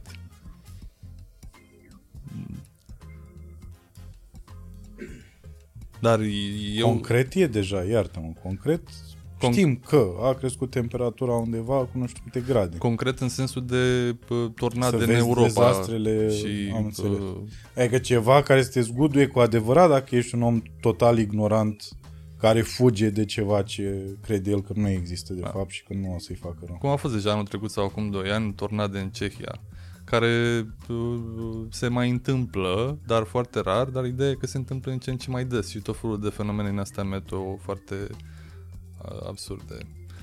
Da, dar sunt oameni pe de altă parte care au senzația că la graniță nu se întâmplă absolut nimic. Acum? Da. Sunt oameni ăștia, ei există. Ei există. Sunt oameni care zic că nu există niciun război în momentul ăsta. Nu-ți vine să crezi, nu? Nu, Vezi ce reciprocă e chestia? nu cred că Deci am... sunt oameni care nu vor să accepte că există ceva atât de nasol și suntem noi care nu vrem să, să înțelegem și nu vrem să acceptăm că niște oameni sunt la modul ăsta. Vezi ce, vezi ce dubios? E chiar există, e chiar există. Acum, eu ziceam factual că nu am văzut, uh, nu am dat peste nimeni care să fie uh, război negaționist, cum erau COVID negaționiști. Dar așa, în general, uh, a- aș fi zis că, e- că sigur pot să existe oameni care să ignore... Sunt oameni care spun că pământul e plat. Sunt oameni care ignoră lucruri foarte groaznice care li se întâmplă în propria casă, dar amite. Exact, corect. Deci oamenii se pot adapta foarte tare, adică mecanismul ăsta de protecție poate să fie super puternic. Deci nu prea mă miră. Mm, E parte din problemă. Da, e parte din problemă. Ca să-ți răspund, eu sunt încărcat. Asta a fost cumva efectul secundar de la toate aceste clipuri. Sunt atât de încărcat cu toate chestiile astea încât uh,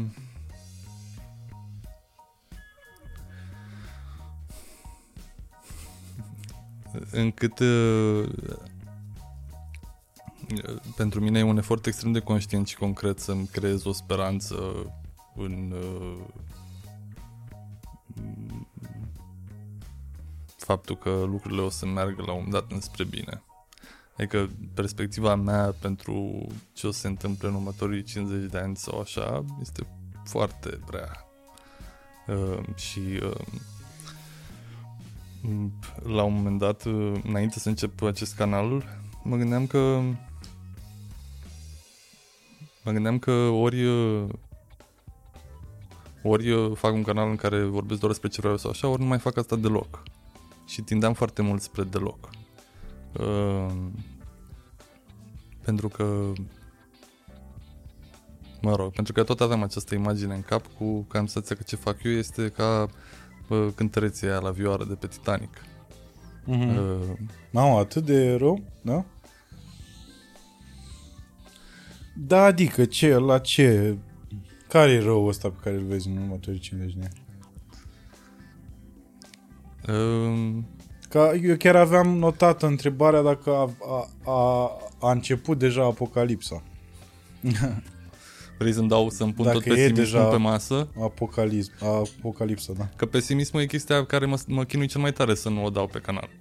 Păi da, e aici. și să nu? nu o fac, uh, să nu o dau așa în Se public. simte, stai liniștit că de asta aveam pregătită întrebarea asta și nu... Uite, a venit deja apocalipsa? deci a existat din lucrurile pe care le spui tu pe canal. Pentru că, pentru că nu e de parcă e, am eu o dreptate și uh, așa e și de fapt uh, Normal, e, e pur și simplu senzația mea, care poate să fie colorată de Nu, toate nu. fricile mele și așa mai departe. Și atunci nu mi se pare că are foarte mult rost să dau anxietatea mai departe. Mi se pare mult mai productiv să încerc chestia cealaltă. Dar dacă vrei Cu acest disclaimer, cu acest disclaimer. Uh, da, mi se pare că um, am senzația că uh, capitalismul ăsta și cum funcționează el nu are cum să fie oprit înainte, adică nu are cum să fie schimbat dramatic înainte să uh, devină o problemă foarte mare uh, încălzirea globală. Uh, și că nu există nicio intenție de fapt de la, signifiantă de a uh, corecta lucrurile. Și că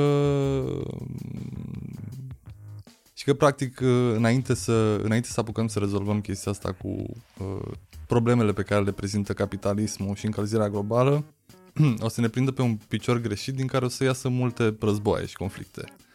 Și pentru că uh, ce înseamnă cum funcționează capitalismul acum este că foarte mulți oameni rămân în urmă, uh, în timp ce oameni, în timp ce oameni bogați devin foarte bogați și oamenii ăștia care rămân în urmă sunt uh, uh, oameni care ajung să voteze cu aur, uh, ruși, uh, tot felul de, nu numai local, dar și global. Mhm. Și uh, și că dacă chestia asta nu este adresată, o să ducă mai devreme sau mai târziu la conflicte. Uh, dacă, adică dacă nu reușim să o rezolvăm în discuții până când încep să apară probleme destul de concrete, uh, o să se rezolve prin violență. Nu știu dacă tu zici de un soi de război civil în fiecare țară? climate wars. Um, Există deja o definiție. da, se vorbește despre climate wars. Um, da, Și care e definiția la climate wars? păi Se schimbă vremea și ne ia mințile și ne atacă pe stradă, dai în cap la vecin. Păi nu, uh, gând, uite, de exemplu. Că tu ești obișnuit cu frig pe 2 februarie. și dacă așa ești obișnuit și la un moment dat nu ți se mai dă frigul, bă, gane. De exemplu, uh, valul ăsta de naționalism care a, s-a întâmplat în Europa în ultimii uh, 7, 8, 9 ani Mhm. a fost a pornit mai ales pe fondul refugiaților sirieni care veneau din uh, uh, Siria uh, și a devenit această foarte mare problemă de cum adică, dar de ce să vină sirieni, dar nu știu ce și uh, țara noastră, țara noastră peste tot, în fiecare Mhm. țară. Uh, sirienii au fost doar vreo 2 milioane, 3 milioane, ceva de genul ăsta maxim, refugiați poate 4. Uh, când lucrurile o să devină mai grave cu încălzirea globală, adică respectiv în 50 de ani. În 50 de ani o să se estimează că uh, bă, bucăți de populație o să fie displaced, cum se zice, o să fie, vor trebui să se mute, uh, nu știu, sute de milioane de oameni. Acele sute de milioane de oameni trebuie să se ducă undeva. Dacă tu nu ai cumva patul făcut pentru această situație sau cumva să prevezi, Mm. Noi am avut uh, doar cu 2, 3, 4 milioane de sirieni uh, a fost suficient cât să aprindă un val destul de periculos de naționalism în uh, Europa. Și uh, pe fondul acestor crize și așa mai departe vor apărea mereu politicieni care să încerce să exploateze disperarea sau confuzia oamenilor. Și atunci uh, în loc să rezolvăm chestia asta și în loc să rezolvăm inegalitățile economice și așa mai departe, pur și simplu o să urmeze foarte multe uh, certuri uh, și conflicte, eventual probabil și armate și așa mai departe, în care nu o să se rezolve mai nimic. Și o să batem pasul pe loc până când nu știu ce. Da, și mie mi-a, mi-a explodat creierul când a fost treaba asta cu Ucraina acum și au început să plece de acolo oameni. Uh, niciodată nu m-am gândit la faptul că uh, pot exista uh, momente de rasism uh, din ăla absurd.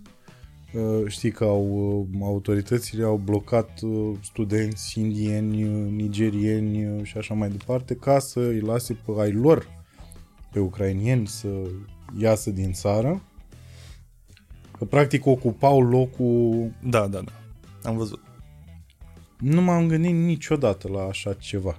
Niciodată nu mi-a trecut prin cap. Și într-adevăr, asta cu dacă n-ai patul făcut, corect. S-a dus drept. Eu eram absolut șocat, sincer, prin 2013-14 sau așa, că toată lumea era desupărată pe Merkel, uh, care ea a dat cumva tonul și a decis că trebuie primiți refugiații sirieni. Da, da, da. Și toată lumea, din toate părțile, din toate unghiurile și prieteni apropiați mie și așa mai departe, erau supărați că, aoleu, dar... Și îmi amintesc, că, îmi amintesc discuții pe care le aveam atunci. Erau gen că, că ziceam, bă, da, ce, ce trebuie, adică ce ar fi trebuit să zică? Nu, închideți, închideți granițele, lăsați să moară un ape, să vină să nuate disperați, să fugă din țara lor răvășită de război, care este un război pornit de... Mă rog, ajungem și acolo. Uh, și lăsați lăsați Adică ce fel de lume e asta?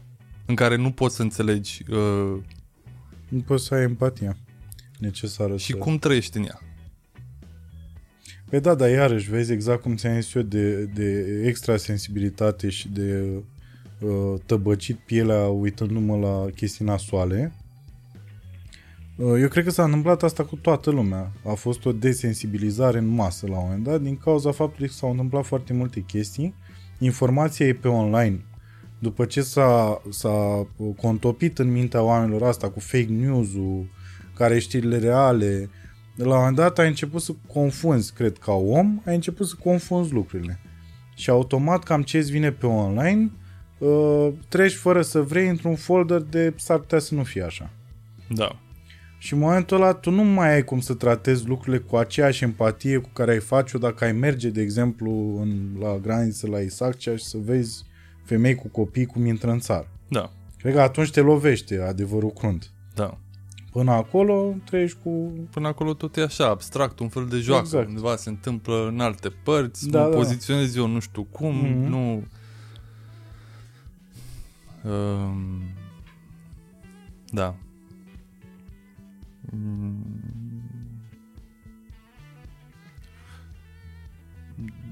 Da. Deci nu...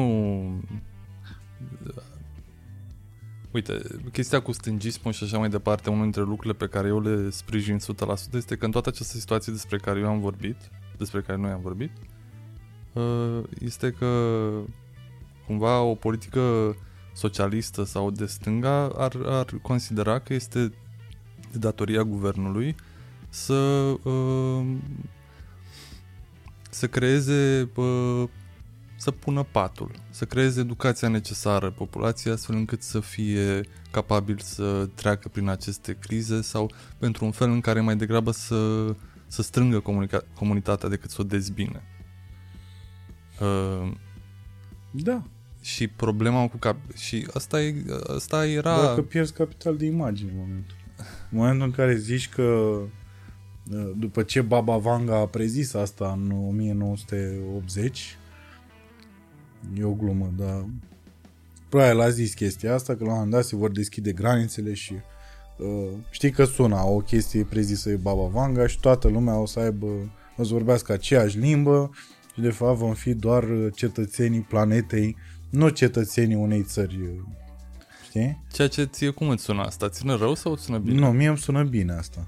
Da, eu, eu mă mir sincer Dar pe că... de altă parte, un guvern nu o să facă niciodată asta. Adică nu o să zică niciodată hai să ne deschidem granițele și hai, uite, noi ăștia, pula mea, Ucraina, uh, Serbia, Moldova, hai, începe așa, știi?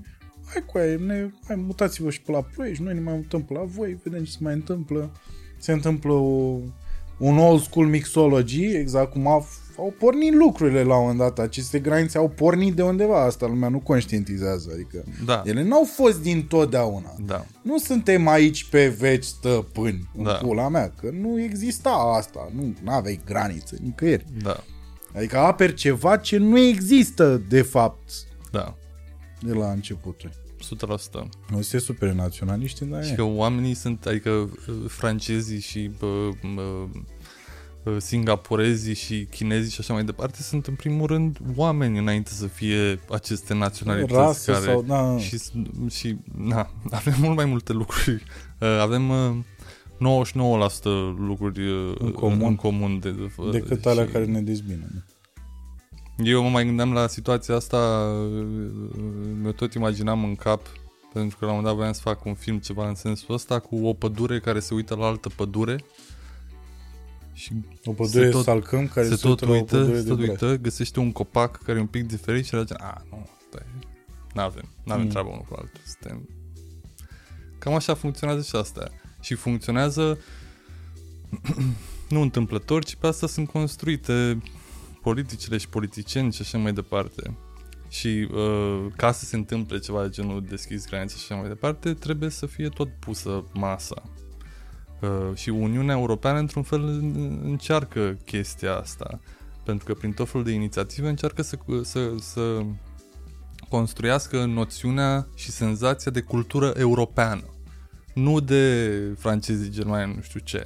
Hai să ne vedem ca europeni, știi? Mhm. Și odată ce uh, întotdeauna s-au întâmplat mișcările astea așa și România ca uh, nație s-a uh, creat după ce s-a creat cultura identității naționale și toți ăștia în 1880 uh, Eminescu și Coșbuc și așa mai departe, ei aveau task foarte uh, clar stabilit de crearea culturii naționale și identității naționale, astfel încât să poți să zici, uite, noi avem și noi suntem Ăștia sunt eu, da. Da. Și la fel încearcă și ăștia destul de disperat și timid cumva să creeze uh, această impresie de cultură europeană că atunci poți să vinzi mult mai ușor uh, granițe deschise și așa mai departe. Um, dar până la pe tot globul mai e drum lung și uh, Pe da, pentru că America nu cred că o clintești prea rapid. Da, mai e drum foarte lung. Rusia nu o clintești Da. și China nu o clintești. Și până să ajungem... Și țările arabe, Da. hai să... Da. Nu. Dar ideea este că senzația mea este nu numai că nu o să facem progres în direcția asta, ci că o să începem să dăm înapoi la un moment dat. Asta este, asta e pesimismul meu. De care, sincer, încerc să scap, că nu, adică, la un moment dat mă scăldam așa în el, am gen, na, mamă, se termină, sunt cu vioara pe Titanic. Dar, în ultimul timp, tot încerc să găsesc perspective, unghiuri uh, ca- în care să nu stau cu chestia asta în cap. Da, da. Um, și asta încerc și acum, că nu are niciun rost. Mai ales că nu ce am eu, știu eu. Adică eu, asta este presupunerea mea în baza, dar știu eu că așa e suficient cât să stau acum supărat, uh, Nerezolvând absolut nimic. nerezolvând absolut nimic, doar să stau... Pe aia să aștept momentul peste 30 de ani când se duce totul dracu și să fiu gen, ah, toți Da. acești 30 Am de ani de avut suferință am Am avut plâns, dreptate. am plâns bine. Pot să mor liniștit. Da. Acum mor fericit. Da. Da, încerc să mă feresc de a fi uh, Fatalist. fatalist, că lucrurile merg și așa suficient de prost, fără să... Exact, da. Fără să contribui și tu cu starea ta. Da. Dar uh, ziceai de uh, războiul din Siria.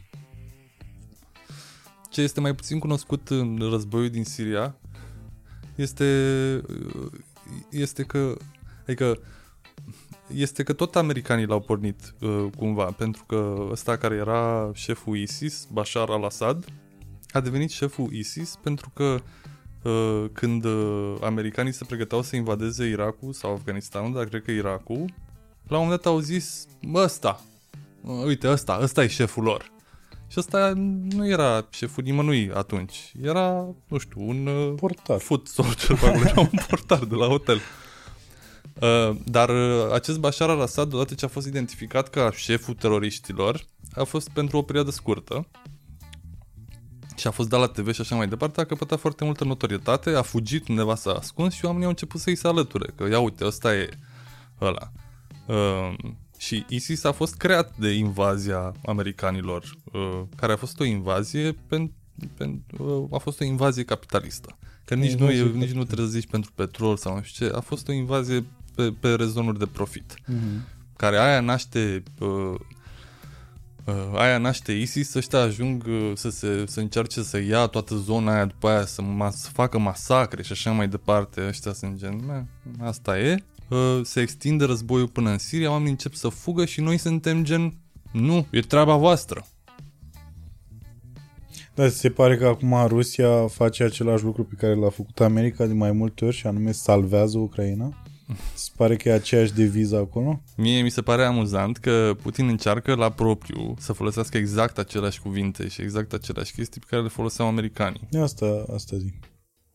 Uh, mi se pare că e singura comparație vag validă. Mi se pare că este cu uh, Irakul, în care americanii chiar au intrat, ei aveau alte probleme mai vechi uh, atunci și cu Saddam Hussein și așa mai departe, dar toată chestia aia cu uh, weapons of mass destruction a fost mega contrafăcută.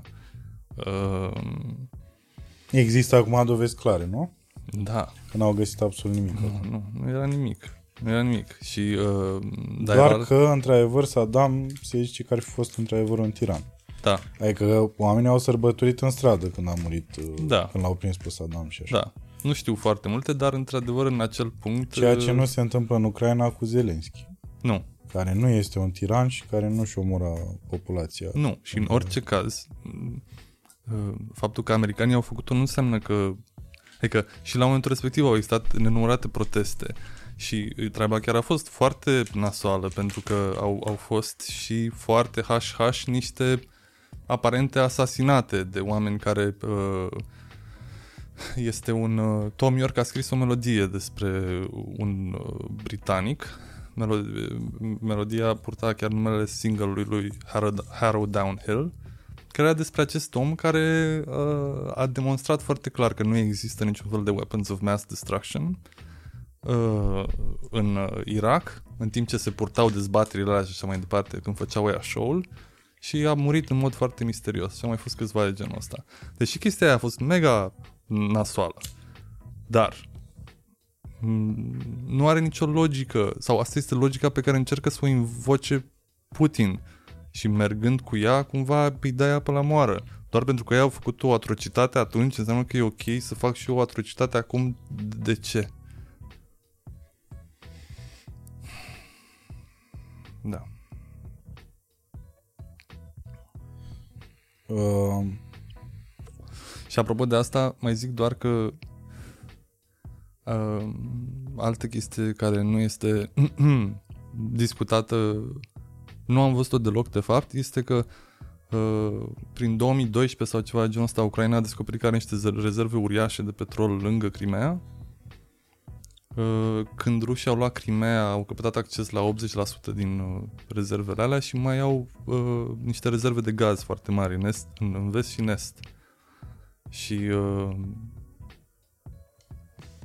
da, am văzut undeva asta. era, e, e într-un clip uh, uh, care a tot circulat de 30 de minute de, nu mai știu cum se, Real Life, nu mai știu cum se numea canalul ăla, care e un clip care a făcut 12 milioane de view-uri. Deci foarte America. Da, Uh, da. Uh, ai zis la un moment dat că că nu există miliardari de treabă.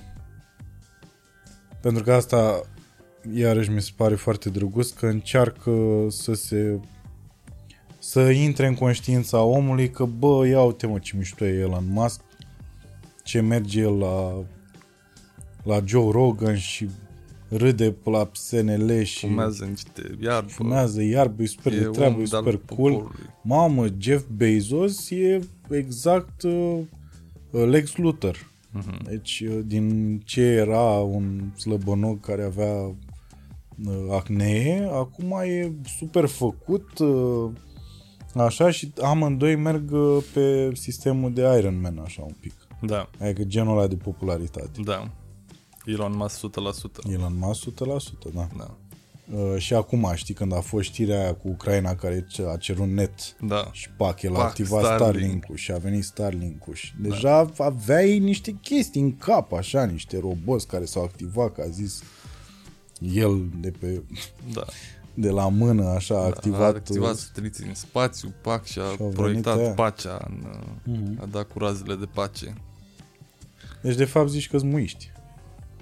Că Uh, iarăși există asta cu 86% dintre, uh, dintre miliardari sunt mai bogați, că și asta a fost o chestie foarte drăguță, sunt mai bogați uh, decât în 2020. mhm. 86% dintre ei. Deci pandemia le-a prins foarte bine. Da, pentru că În crizele... contextul în care, și iarăși revenim la climă și așa un pic, că 1% din bogații din lume poluează planeta mai mult decât 50% din populația totală a planetei. Da. Da. Tare. Deci sunt uh, muiști. Um, Pentru că sună așa episod de Black Mirror faptul că uh, oamenii aia de la Amazon care lucrează în depozite uh, că tot la tine am văzut că uh, efectiv sunt robotizați și uh, s-a făcut acest concurs de cine pune cutiile mai repede și au ajuns să se pișe și să se cace în, uh, acolo ca să nu piardă 20 de minute de mers la toaletă. ce este 100% clar este că acești cei mai bogați oameni din lume nu lucrează în serviciul societății, sub nicio formă. Ei, dacă sunt cei mai bogați oameni din lume, sunt acolo pentru că uh, au au găsit niște mecanisme sau niște poziții sau niște resurse prin care să exploateze sistemul actual, care presupune uh, care presupune menținerea sistemului actual și tot ce este în regulă cu el.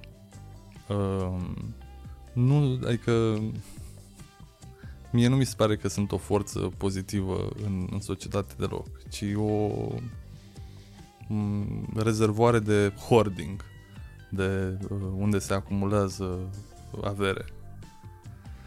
Nu știu dacă să iau cu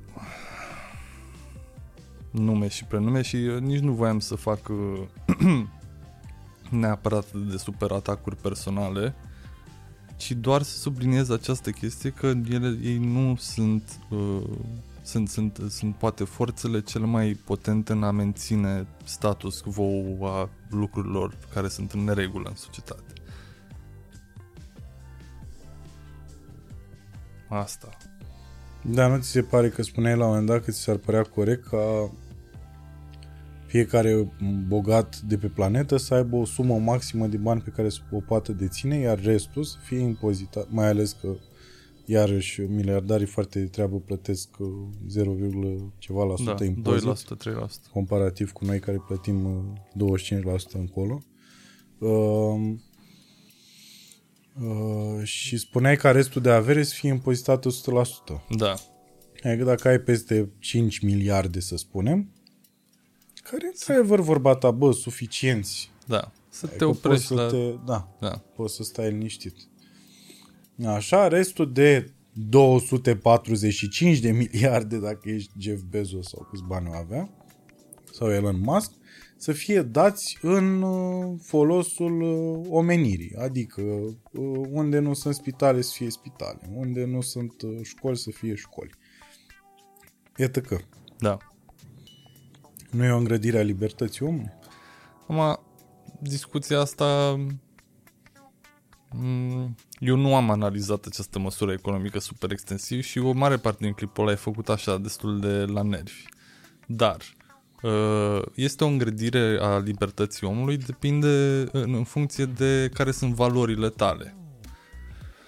În sensul în care Păi da, da, așa, așa spune. în sensul în el. care ce, ce, ce considerăm că este valoros? Considerăm mai valoros să aibă omul libertatea de a uh, uh, de a acumula și a exploata un milion de oameni ca să acumuleze el 250 de miliarde de dolari sau considerăm mai valoros să luăm banii ăștia și să ridicăm nivelul societății pe de-a întregul, care cu sume din astea fac o diferență foarte mare.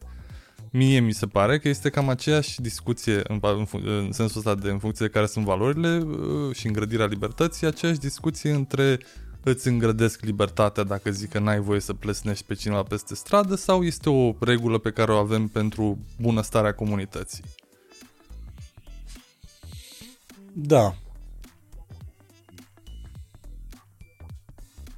Pen- Dar iarăși nu poți să, adică e, e automat ești catalogat ca fiind uh, ori comunist, ori uh, în momentul în care spui așa ceva, pentru că uh, se vinde și iluzia faptului că dacă încerci suficient meriți. Păi aia este toată, toată Iluzia povestea. faptului că eu pot să fiu Elon Musk. Aia este toată povestea. Eu pot să ajung la un moment dat să am această avere pentru că Elon Musk a făcut-o, frate. Da. Și Jeff Bezos a pornit într-un garaj. Și povestea asta este incredibil de reală și palpabilă în America. În, uh, în Europa și așa nu o simți atât de tare, dar în America, dacă mergi pe trei niște timp și cu oamenii aia, oamenii au înghițit până în străfundurile ființelor lor chestia asta. Și nu mai știu ce mare scriitor american descria uh, americanii pe toți ca fiind temporarily embarrassed millionaires. Toți sunt gen doar, doar n-am am un încă, pic. n-am încă milionul ăla. da. Scuze, nu pot să plătesc Și dacă Uber-ul nu l-am, pentru că- oricum am greșit eu cu ceva. Adică Da. sigur, am făcut eu ceva greșit. Nu are... Nu, sistemul e de... N-am meritat, de, n-am tras destul și de-aia. Că dacă meritam, făceam. Uh, și asta e- funcționează în mod super real ca o propagandă care nici măcar nu este emisă de un guvern sau ceva. Este pur și simplu da, este de performant sistemul ăsta capitalist, că el se autopropagă singur. Adică toate toată lumea încurajează pe toată lumea cu chestiile astea că, mă rog, toată lumea. Mm, Majoritatea ideilor ăstora de dacă meriți și dacă muncești și așa mai departe vin de obicei de la oamenii care deja au sau de la structurile care deja sunt cumva în control. Și din ăia 100 de mii mai scapă câte unul m, care reușește și el să calce pe nu știu ce, să rupă pe dracu în patru și să iasă din condițiile lui. Dar mai rămân 99.999 care nu au cum. Nu au cum. Păi da, nu au cum, dar uh, ei uh, consideră că dacă îi impozitezi restul de 250 de milioane lui Elon Musk, asta înseamnă că el când va ajunge să aibă 250 de miliarde, pardon, că el când va ajunge să aibă 250 de miliarde o să-i face același lucru. Știi că asta a apărut în România când a fost la un moment dat un, un semi-conflict așa de, între stat și Gigi Becali. Uh-huh.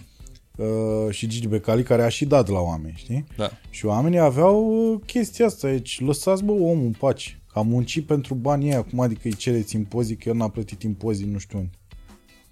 Și asta pentru că oamenii aveau senzația că dacă Gigi Becali, care a pornit cu o turmă de oi și a ajuns milionar în euro, păi automat pot și eu să fac asta. Și atunci când o să fac asta și o să ajung să am milioane de euro, ia uite ce o să-mi facă statul. Uh-huh.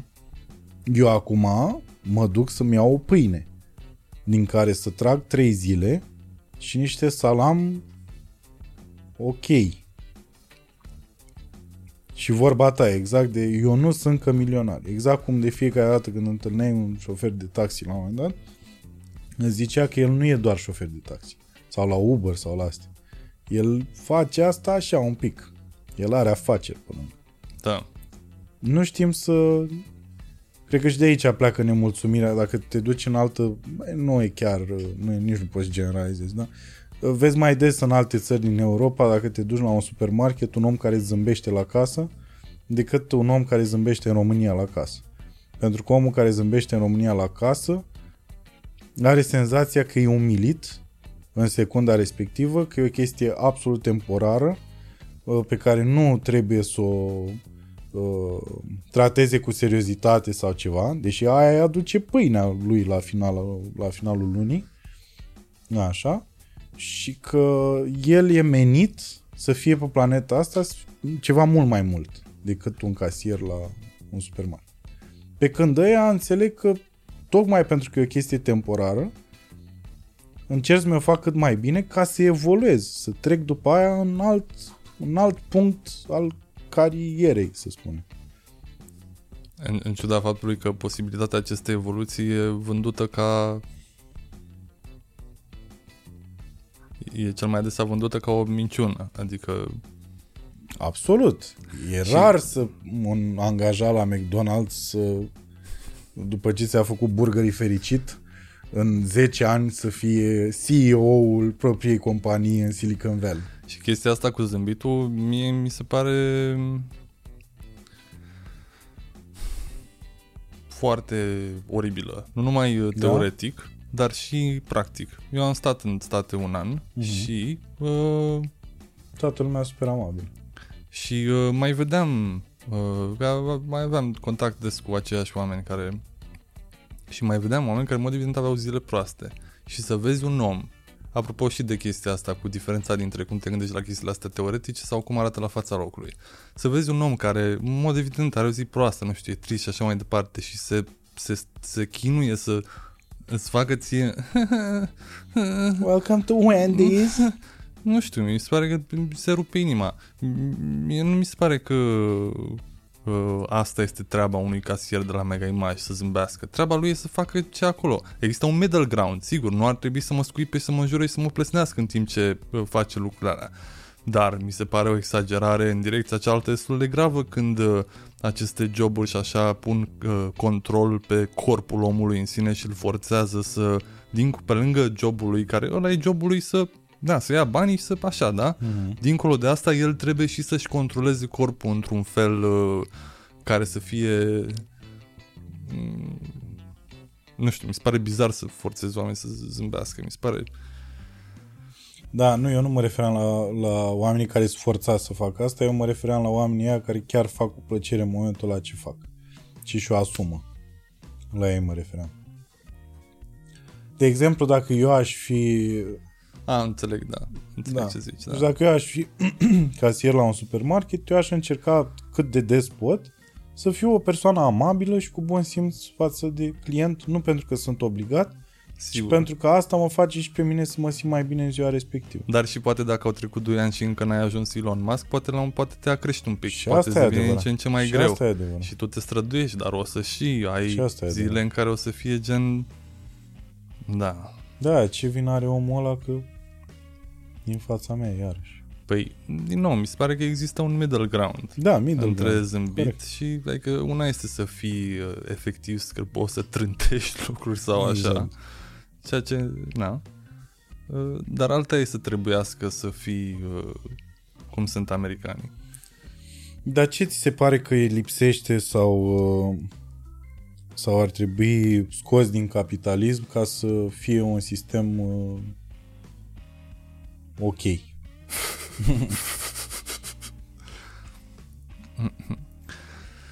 Pot să zic uh, motivele pentru care eu sunt convins uh, că nu se... Uh, pot să zic chestia pozitivă pe care o am în cap. Mm. Chestia pe care cred că ar trebui atinsă. Respectiv, în contextul lucrurilor care o să urmeze și în contextul lumii actuale așa cum este ea oricum.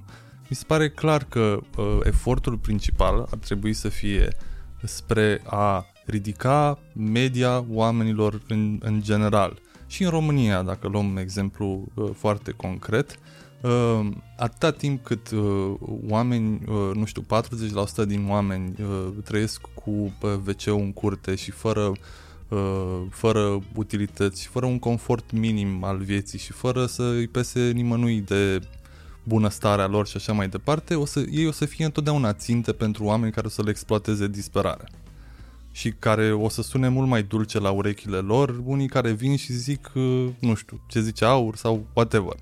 Ceva care pur și simplu sună de parcă le vociferează disperarea. Dar Uh. cam toți, toți s-au folosit de asta. Nu Da. e doar de aur. Da, e- exact. Mm-hmm. Uh, și uh, acest ciclu o să uh, o să con- o, o să uh, ține pasul pe loc. Bate pasul pe loc, practic. Bă, Oamenii ăștia de la putere țin oamenii în sărăcie ca să poată să-i manipuleze cât mai ușor uh, și uh, în, uh, în, în schimb lucrurile rămân așa cum uh, sunt și structurile de putere care sunt. De-aia, în general, acest socialism, uh, din punctul meu de vedere, ce înseamnă este să oferi condiții de viață uh, cât mai bune la cât mai mulți oameni. Asta să fie prioritatea, în sensul mai ales de educație și de sănătate, astfel încât să poată să se dezvolte într-un fel în care nu au ură și disperare în ei, pe cât posibil. Nu o să se rezolve chestia asta, dar asta să fie un cel. Și nu-l văd pe nicăieri ca un cel Pentru că dacă ridici uh, uh, media uh, unei societăți, să zicem, atunci ridici media discuției care există în societatea aia. Și poate să poarte alte discuții. Discuții despre ce facem în continuare cu toții și așa mai departe, în loc să fie certuri în perpetuitate între... Uh, și de-aia zic că capitalismul nu are, nu are nicăieri pe radarul lui această valoare. Nu are nicăieri pe radarul lui valoarea de ridicat uh, bunăstarea oamenilor în general. Am vorbit mult, nu mai știu, într-un clip uh, și că uh, acest PIB, GDP, după care se măsoară țările și performanțele lor economice, nu au nicio legătură cu uh, uh, cu uh, calitatea vieții.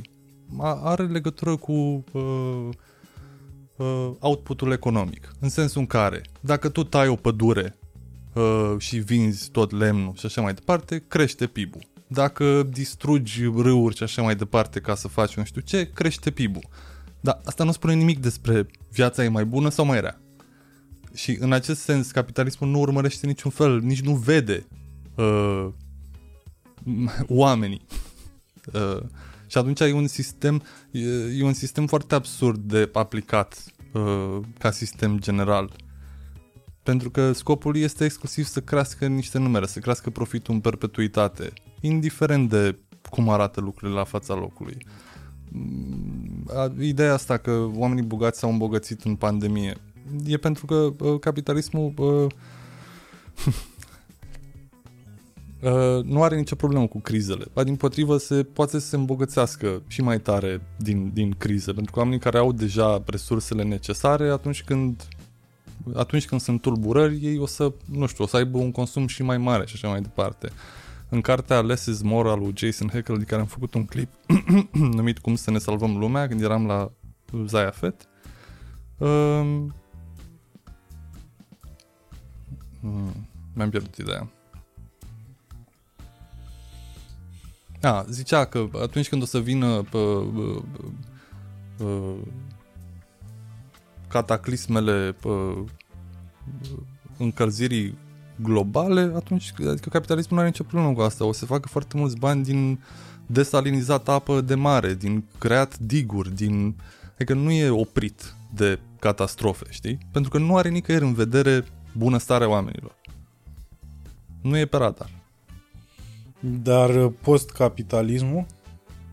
Post-capitalismul e ceva ce trebuie construit. Mm-hmm. În mhm. sensul în care... Și cum ajungi la Păi din punctul meu de vedere așa, de, pus pe radar ca prioritate și valoare foarte mare, de ce înseamnă o societate sănătoasă, cum o construim, ce trebuie să facem în sensul ăsta, de unde tăiem, uh, în, dacă asta este prioritatea noastră numărul 1, atunci tăiem această libertate de a avea 250 de miliarde de dolari și reducem la poți să ai doar 5 miliarde astfel încât să ridici tot restul societății care în orice caz tu nu te-ai îmbogățit în vid, că ai, tu te-ai îmbogățit și majoritatea ăstora care sunt super bogați în America, foarte mulți au contracte cu guvernul, cu bani din, de la bani de la oameni normali. Foarte mulți. Majoritatea, aș spune.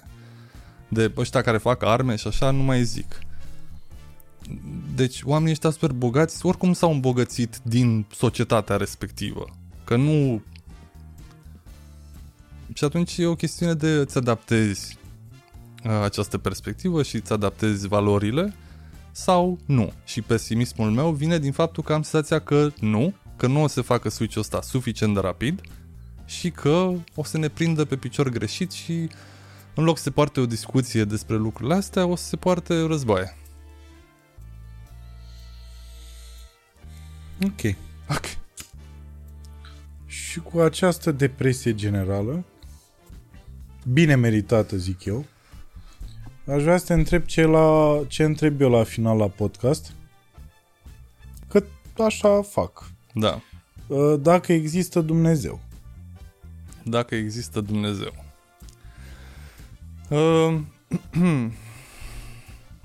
cred că există Dumnezeu dacă vrei să existe. În sensul în care cred că eu personal nu cred că Dumnezeu există în sensul ăla. Cred însă că 100% există puterea credinței și că este o chestie în sine. respectiv uh, respectiv capeți niște abilități noi atunci când crezi irațional în, în anumite lucruri uh, și îți dă niște capacități noi. Uh, Îți dă curaj în primul rând, nu? da, îți dă curaj, îți dă poate un anumit elan. Uh, de-aia mi se pare că în toată discuția asta despre Dumnezeu, nedumnezeu, ateism, nu știu ce, e important să fie separate lucrurile astea și doar pentru că nu există Dumnezeu nu înseamnă că puterea credinței nu este Foarte bună formulă. Uh, nu înseamnă că puterea credinței nu este o chestie foarte valoroasă pentru umanitate și pentru oameni și pentru ce poți tu să faci.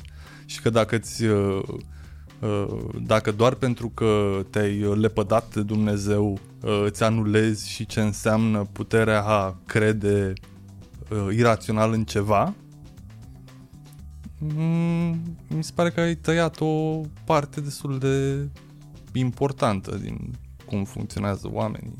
Sau mi se pare că devine mai degrabă un handicap. Dar tu în momentul ăsta unde ești? Că pare că acum încerci să, re, să reîncepi să crezi în ceva.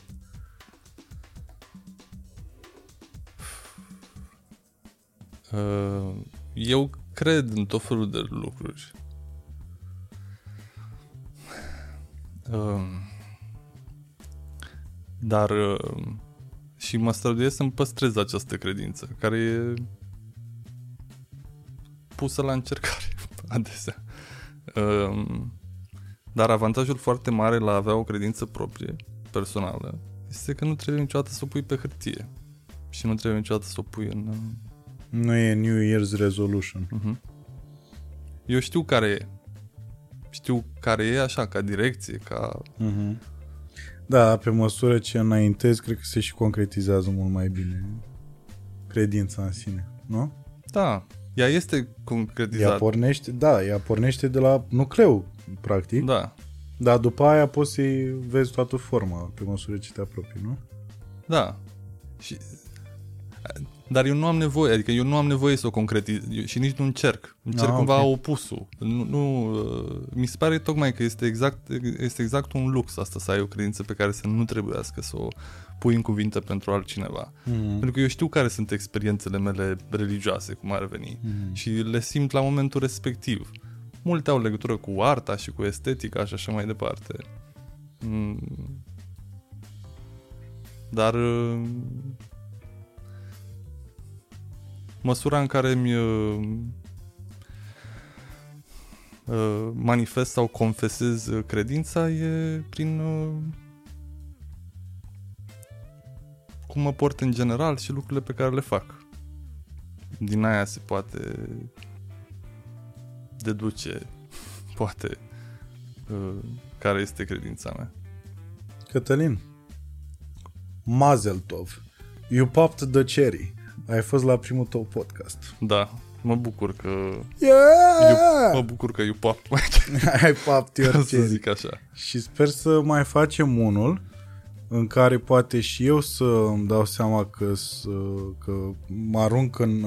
Eram foarte entuziasmat să discutăm despre lucruri și n-am reușit să-mi uh, organizez eu f- uh, atât de bine, să aștern uh, uh, baza unei uh, discuții pe care să o, înț- ba, bază pe care să o înțeleagă toată lumea, ca abia după aia noi să uh, începem să înainte, înapoi dăm idei. Adică back and forward. Adică să oferim uh, uh, un context mai larg sau...